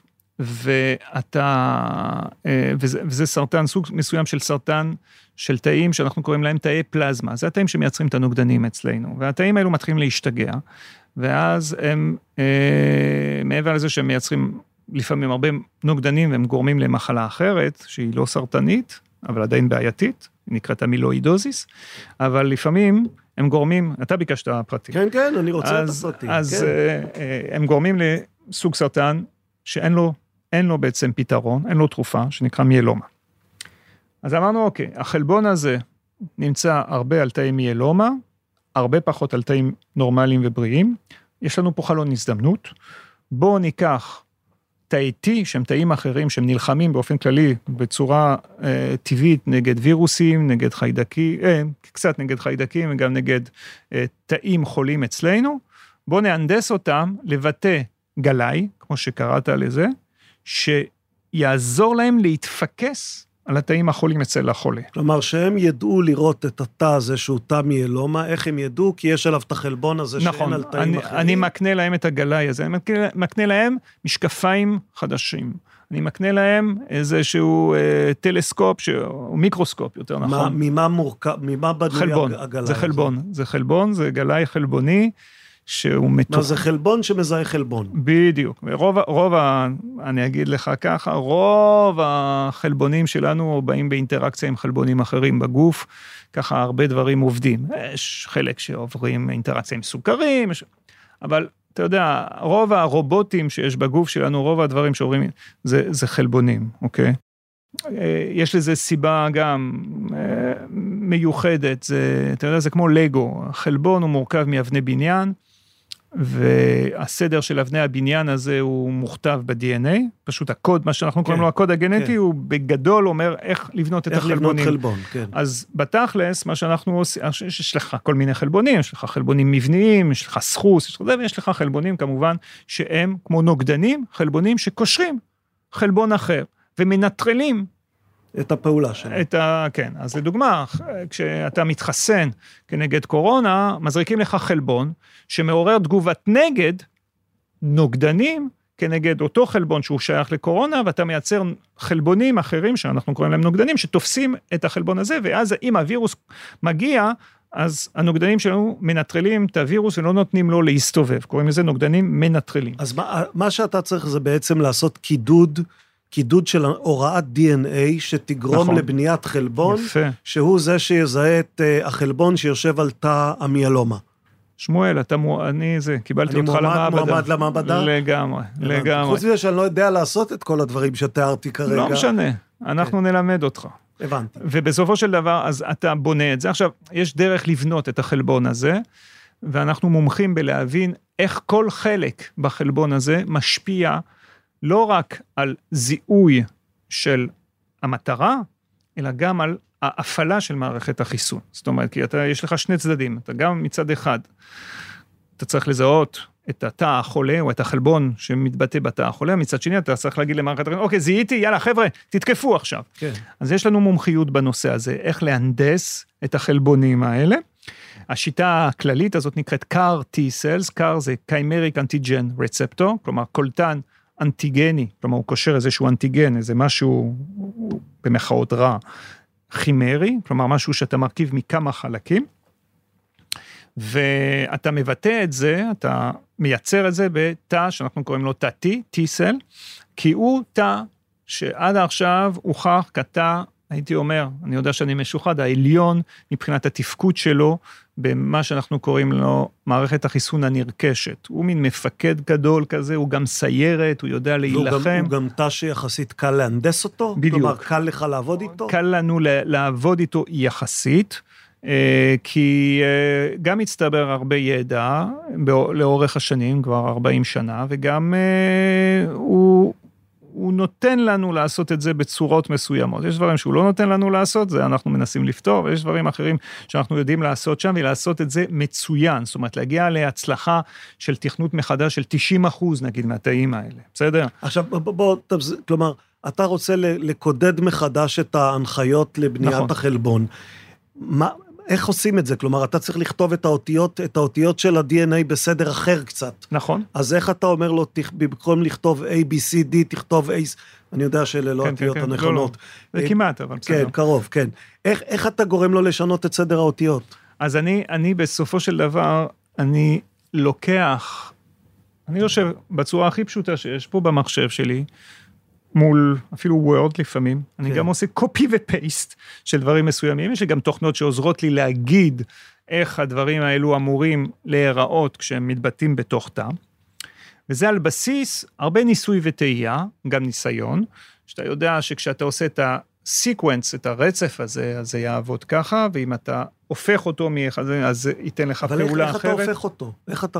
מה, זה, אז, זה עם איזה חומר כימי? כלומר, מה אתה עושה? אז אתה בעצם יכול לסנטז, ממש, בצורה כימית, את האלף-בית הזה. זאת אומרת, יש לך את כל האותיות, ואני יכול לבקש מחברה, עכשיו זה נעשה, אני אומר, תסנטזו לי את הרצף הזה. אני שולח להם את הרצף בוורד. הם שולחים לי בחזרה מבחנה קטנה, ששם סינטזו את החתיכת DNA החדשה, שאני לוקח אותה, מכניס אותה לוקטור, שזה בעצם נשא כזה, שייקח את זה אל תאי ה-T. זה באמת כמו לגו, כלומר, לגמרי. זה כמעט כמו לגו. וזה האהבה הגדולה שלי, עזוב את הארבע שעות טלוויזיה, מה שעשיתי יותר כשהייתי קטן זה שיחקתי בלגו. כי תמיד אהבתי את הקטע הזה של היצירה, ותמיד אהבתי את האפשרות, אתה יודע, לבנות את זה. אז אנחנו באמת עוסקים בלגו, לגו מולקולרי, אבל זה באמת לגו. ומה שמדהים, וזה, אני בדיוק הבוקר, סתם, דיברתי עם סטודנטית שהתחילה עכשיו תואר שני אצלי, מה שמדהים, שאתה יודע, אבן אחת ש... כזאת, שאתה משנה מקום, הוא משנה טיפה את הצבע שלה במרכאות, הכימי, כלומר במקום אדום זה יהיה כחול. בסוף אתה מקבל חלבון שהוא מתקפל יותר טוב, יותר חזק, או מזהה יותר טוב, ואז ברמת התא, בגלל שהוא מבטא לא רק חלבון אחד כזה, אלא מבטא נגיד עשרת אלפים כאלה, אז הקשר לתא הסרטני הופך להיות פי עשרת אלפים יותר חזק, ובסוף אותם תאים, כי אתה מזריק לחולה חמישה מיליארד, עשרה מיליארד תאים יכולים כאלה, יכולים לתפוס את תאי הסרטן ופשוט לנטרל. אותם אחד אחד. יותר טוב. והכל מתחיל ונגמר במספר אטומים, בלבנה אחת פה, בכל הקונסטרוקציה הזאת. וזה משהו שעדיין מכניס בי המון ענווה, והמון אה, השתאות, והמון, לא יודע, קשה לי להגדיר את זה, אבל אתה מסתכל על זה, אתה אומר, וואו, כאילו... אז אנחנו משחקים מבחינה מסוימת, אתה יודע, אנחנו משחקים לגו, אבל אנחנו גם...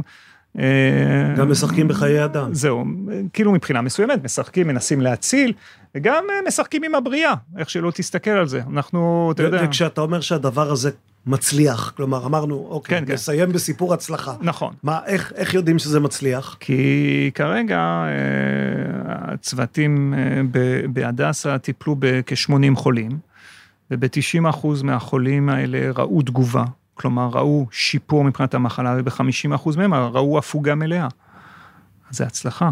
כלומר, כשהזרקתם להם את החלבונים המסונתזים האלה, לא, אתה מזריק את התאים שאליהם אתה הזרקת DNA שמקודד לחלבון, אוקיי? אז כן. אתה לוקח, אתה מדביק את התאים, אתה, בוא נתאר את זה בצורה הכי פשוטה. כן. חולה מגיע, מוציאים ממנו דם, במעבדה, במעבדה מיוחדת שהם בנו שם בהדסה, ושוב, אני אומר להם כל הכבוד, הם אה, מפרידים את תאי ה-T, כי אותם אתה רוצה לשנות, את תאי ה-T של החולה. של החולה עצמו. אוקיי.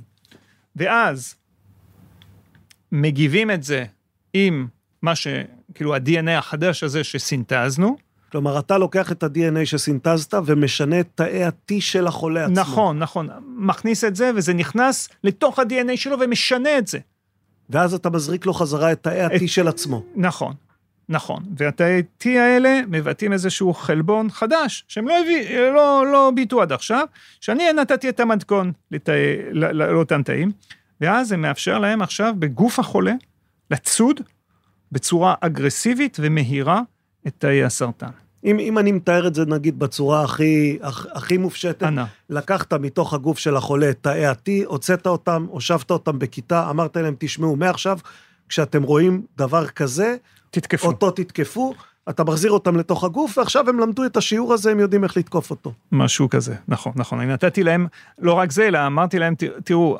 נתת להם גם את הנשק. את, את הכלי, את כן. הכלי. יש להם את הבסיסי, אבל נתתי להם את הכלי לזהות. ממש, כאילו, נתתי להם את המשקפיים האלה, ואז כאילו הם עושים את העבודה, זה פשוט מדהים לראות. זה, אני, אני, אני, אני שוב, הדברים האלה, זה מראה לך עד כמה אה, משהו קטן, אתה יודע, יכול, יכול לקחת אותך לסרט רע מאוד, מבחינת מחלה, ומשהו אחר, באותה רמה, יכול לקחת אותך לכיוון ההפוך. תגיד, אתה, אתה הרי חוקר, כלומר, אתה יושב פה במעבדה, אתה לא רופא, אתה לא יושב נכון, בבית אני לא החולים. מטפל באנשים. אה, אתה פוגש את החולים האלה? חלקם כן, חלקם פגשתי. כלומר, יש, יש לך... יש לך רצון לשמור על ריחוק, אה, ריחוק לא, לא, אקדמי לא, לא. ו- ומחקרים מה, מהדבר עצמו, או שאתה דווקא מחפש את הקשר האישי הזה לא, לאנשים שטופלו בשיטות שאתה פיתחת? הקשר האישי הוא מה שנותן לך הרבה פעמים מוטיבציה. העובדה שאתה יודע, כי ב- מה אתה רואה במעבדה? אתה רואה תאים, כאילו, אתה יודע, התאים שלך ושלי נראים אותו דבר, אני מאמין. אז אה, אתה יודע, זה לא, זה לא משהו אישי. אבל בסוף, מאחורי התאים האלה יש בן אדם. ואחד הדברים, וזה זה היה בארצות הברית, ככה זה היה. איפה שהייתי, היה חשוב מאוד, כי גם שם פיתחתי את אותם סוגים של טיפולים. כן.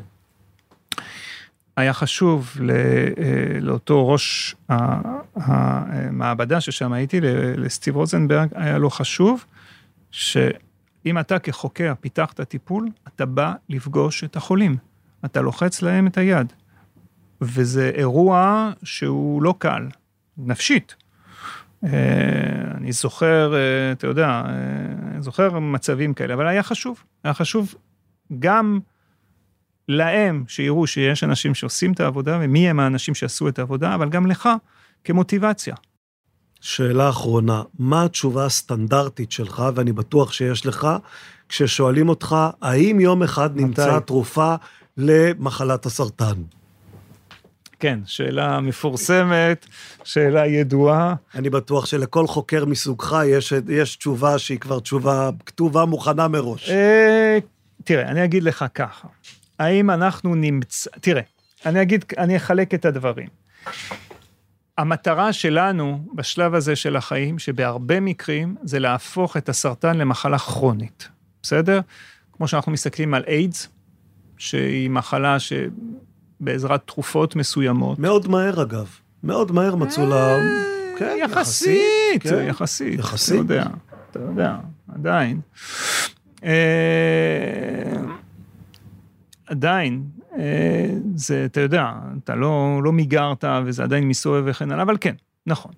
אז באותה צורה הייתי אומר שאנחנו, מבחינה מסוימת, היינו רוצים, חלק מהסרטנים המסוימים רוצים להפוך אותם לכרוניים.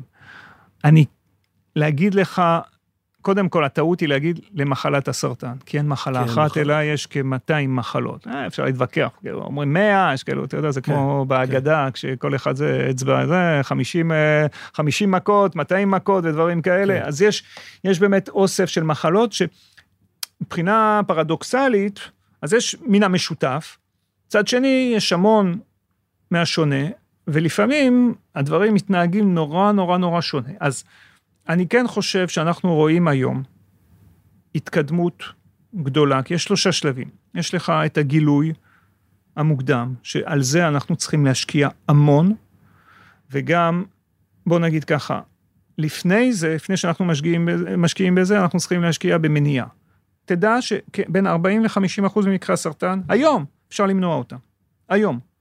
אם משנים את מה שאנחנו אוכלים, אם מפסיקים את העישון, והלוואי, בשונה מ... שוב, אני לא רוצה להיכנס לפוליטיקה, אבל שמעתי דיון לא מזמן מחברת כנסת אחת, שאמרה שאתם יכולים לחלום, לא נמנע עישון ודברים כאלה. אני לא חושב שהיא צודקת, אני רואה מדינות כמו ניו זילנד, שעכשיו מיישמים מדיניות, ששם אתה רואה שזה בירידה. אז אפשר למנוע כ-40 עד 50 אחוז ממקרי הסרטן. אפשר להיכנס לגילוי המוקדם. אני חושב שהדברים האלה זה לא רק טיפול, זה מה שאנשים חושבים, אני רוצה כן. טיפול. זה הדברים שאנחנו צריכים ממש ממש להשקיע בהם. וכמובן, מבחינת הטיפולים, אני חושב שיש היום סוגי סרטן שהפרוגנוזה, שהתוצאה שלהם היא שונה ממה שהיה בעבר. אתה יודע, חלק מסוגי הסרטן זה לא גזר דין מוות, בגלל תרופות חדשות, ויש כל הזמן, זה הנקודה. ויש עדיין סרטנים קשים, שאנחנו גם החלטנו גם לעבוד עליהם, ממש בימים האלה להתחיל פרויקטים, אתה יודע, כמו סוגים מסוימים של סרטני מוח, וגם סוגים מסוימים של סרט... כמו סרטן לבלב, שהם גזר דין מוות, אין מה לעשות, כאילו, אתה יודע שזה לפעמים עניין של שבועות. ואנחנו רוצים למצוא את הדרכים לזה. אז כן, אני חושב שמתישהו, מתי? אני חושב שזה יהיה תהליך הדרגתי. אני רוצה להאמין, מצטער לאכזב פה, אבל אני רוצה להאמין שב-50 שנה הקרובות, בתחום הזה, הדברים יהיו שונים, על בסיס ההתפתחויות שיש לנו כרגע. ו- ועל בסיס מה שאמרת לי בתחילת שיחתנו, וזאת כבר השאלה האחרונה שאחרי השאלה האחרונה, אין בעיה. כמו שכאשר פתרנו את המחלות הזיהומיות, זכינו לעוד חיים, אבל אז גילינו את, הס... קיבלנו את הסרטן והאלצהיימר ושאר המתנות האלה. כאשר נהפוך את אלה למחלות כרוניות ונוסיף לנו עוד שנות חיים, נפגוש את הדרגה הבאה מן הסתם. בוודאי, אבל אתה יודע, צריך לתת פרנסה לחוקרים, אין מה לעשות. סיריל כהן, תודה רבה. תודה רבה לך, תודה.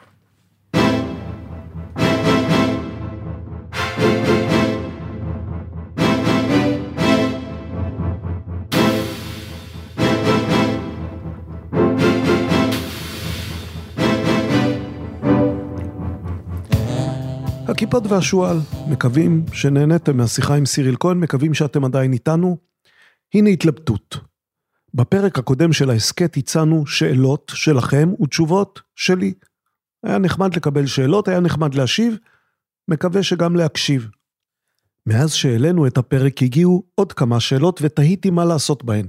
האם לשמור, לאגור, ואז להשיב על כמה בבת אחת במסגרת עוד פרק של שאלות ותשובות, נגיד, שלוש-ארבע פעמים בשנה, או פשוט להשיב בסוף כל פרק, כלומר, עכשיו, על שאלה שהגיעה לאחרונה. האם מוטב שאלות ותשובות כפרק ייעודי אחד, או בטפטוף מפרק לפרק? כבר כמעט החלטתי להשיב, אבל אז שלחתי שאלה לתאיר. תאיר שלחה לי שאלה, ואני כתבתי בחזרה, מה דעתך, פרק אחד מרוכז או שאלה בכל פרק? והיא כתבה לי בחזרה, נראה לי שפרק מרוכז מגביר את העניין, אבל שתי האפשרויות נשמעות נהדר. כלומר, היא נוטה לפרק אחד, ולא לעכשיו. אז עצרתי בלי להשיב, בלי להשיב לתאיר ובלי להשיב לאחרים שכתבו שאלות. ועכשיו אני שואל אתכם, ואני יודע, זו רחוקה מלהיות שאלה גורלית. אני שואל אתכם, מה לדעתכם עדיף? שאצרף לכל פרק גם שאלה ותשובה בסוף, או שאשמור מקבץ לפרק שאלות ותשובות בנפרד. מה שתגידו, זה מה שאעשה. אם תגידו. אתם מוזמנים ואתן מוזמנות לשלוח שאלות, וגם לומר לי מה לעשות. איך תאמרו לי מה לעשות? טוב, לשם כך כל ההקדמה. בואו וכנסו לאתר שלנו, kipshu.com, kipshu.com. באתר שלנו יש כפתור שכתוב עליו צרו קשר. בצור קשר תוכלו לשלוח מייל, כמו פעם כשעוד לא היה וואטסאפ, סתם מייל. באתר שלנו תוכלו למצוא גם את כל הפרקים הקודמים של ההסכת, השאלות והתשובות, השיחה עם מאיה ארד, השיחות שלפניה עם אמונה אלון, חיים שפירא, אביגדור שינן, שמואל פאוסט, אורי גניזי, תוכלו למצוא פרטים על כל הספרים של הקיפוד והשועל. בספטמבר נוציא עוד ספר, ספר המה והלמה של יהודה פרל, ספר על המדע החדש של סיבה ותוצאה. אבל אנחנו נתראה שוב עוד לפני שיבוא הספר של פרל, בערך פעם בשבועיים, זה הקצב שלנו.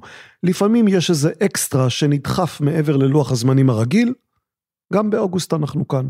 בעוד שבועיים יהיה פרק סולו, בתחילת ספטמבר יבוא אורח, עוד לא הקלטנו, אבל כבר נקבעה הקלטה ביומן. אחריו סולו, זה יהיה סולו, שווה לספר, זה יהיה סולו כנראה על אמונות של ישראלים. למה דווקא זה? כי באתר המדד, מיזם אחר שאני עוסק בו, אנחנו מריצים כרגע סקר גדול, שאלון מרתק בעיניי על אמונות של ישראלים. מה אתם חושבים? יש או אין גן עדן? יש או אין גיהנום? ומה עם מלאכים? ומה עם אליהו הנביא, הוא עלה בסערה השמיימה? והאם תפילות עוזרות לחולים? ומה עם קבוצת כדורגל? האם תפילות עוזרות גם לקבוצות כדורגל?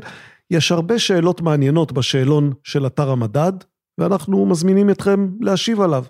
זה באתר אחר, האתר שנקרא demadad.com, demadad, T-H-E-M-A-D-A-D, demadad.com, שם אתר המדד, צריך להירשם, ואז אפשר להשיב לשאלון. בקיצור, עוד שבועיים סולו. זה יהיה כנראה בענייני מדע. אחר כך אורח שאנחנו כבר יודעים מי הוא, אבל עוד לא מגלים לכם, כי עוד לא הקלטנו.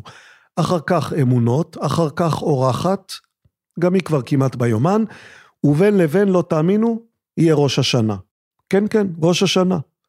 אבל עכשיו עוד קיץ. נצלו את מה שנשאר ממנו כדי לקרוא ולהאזין, ולא להתרגז. נצלו את מה שנשאר ממנו כדי ללמוד משהו חדש ומעניין.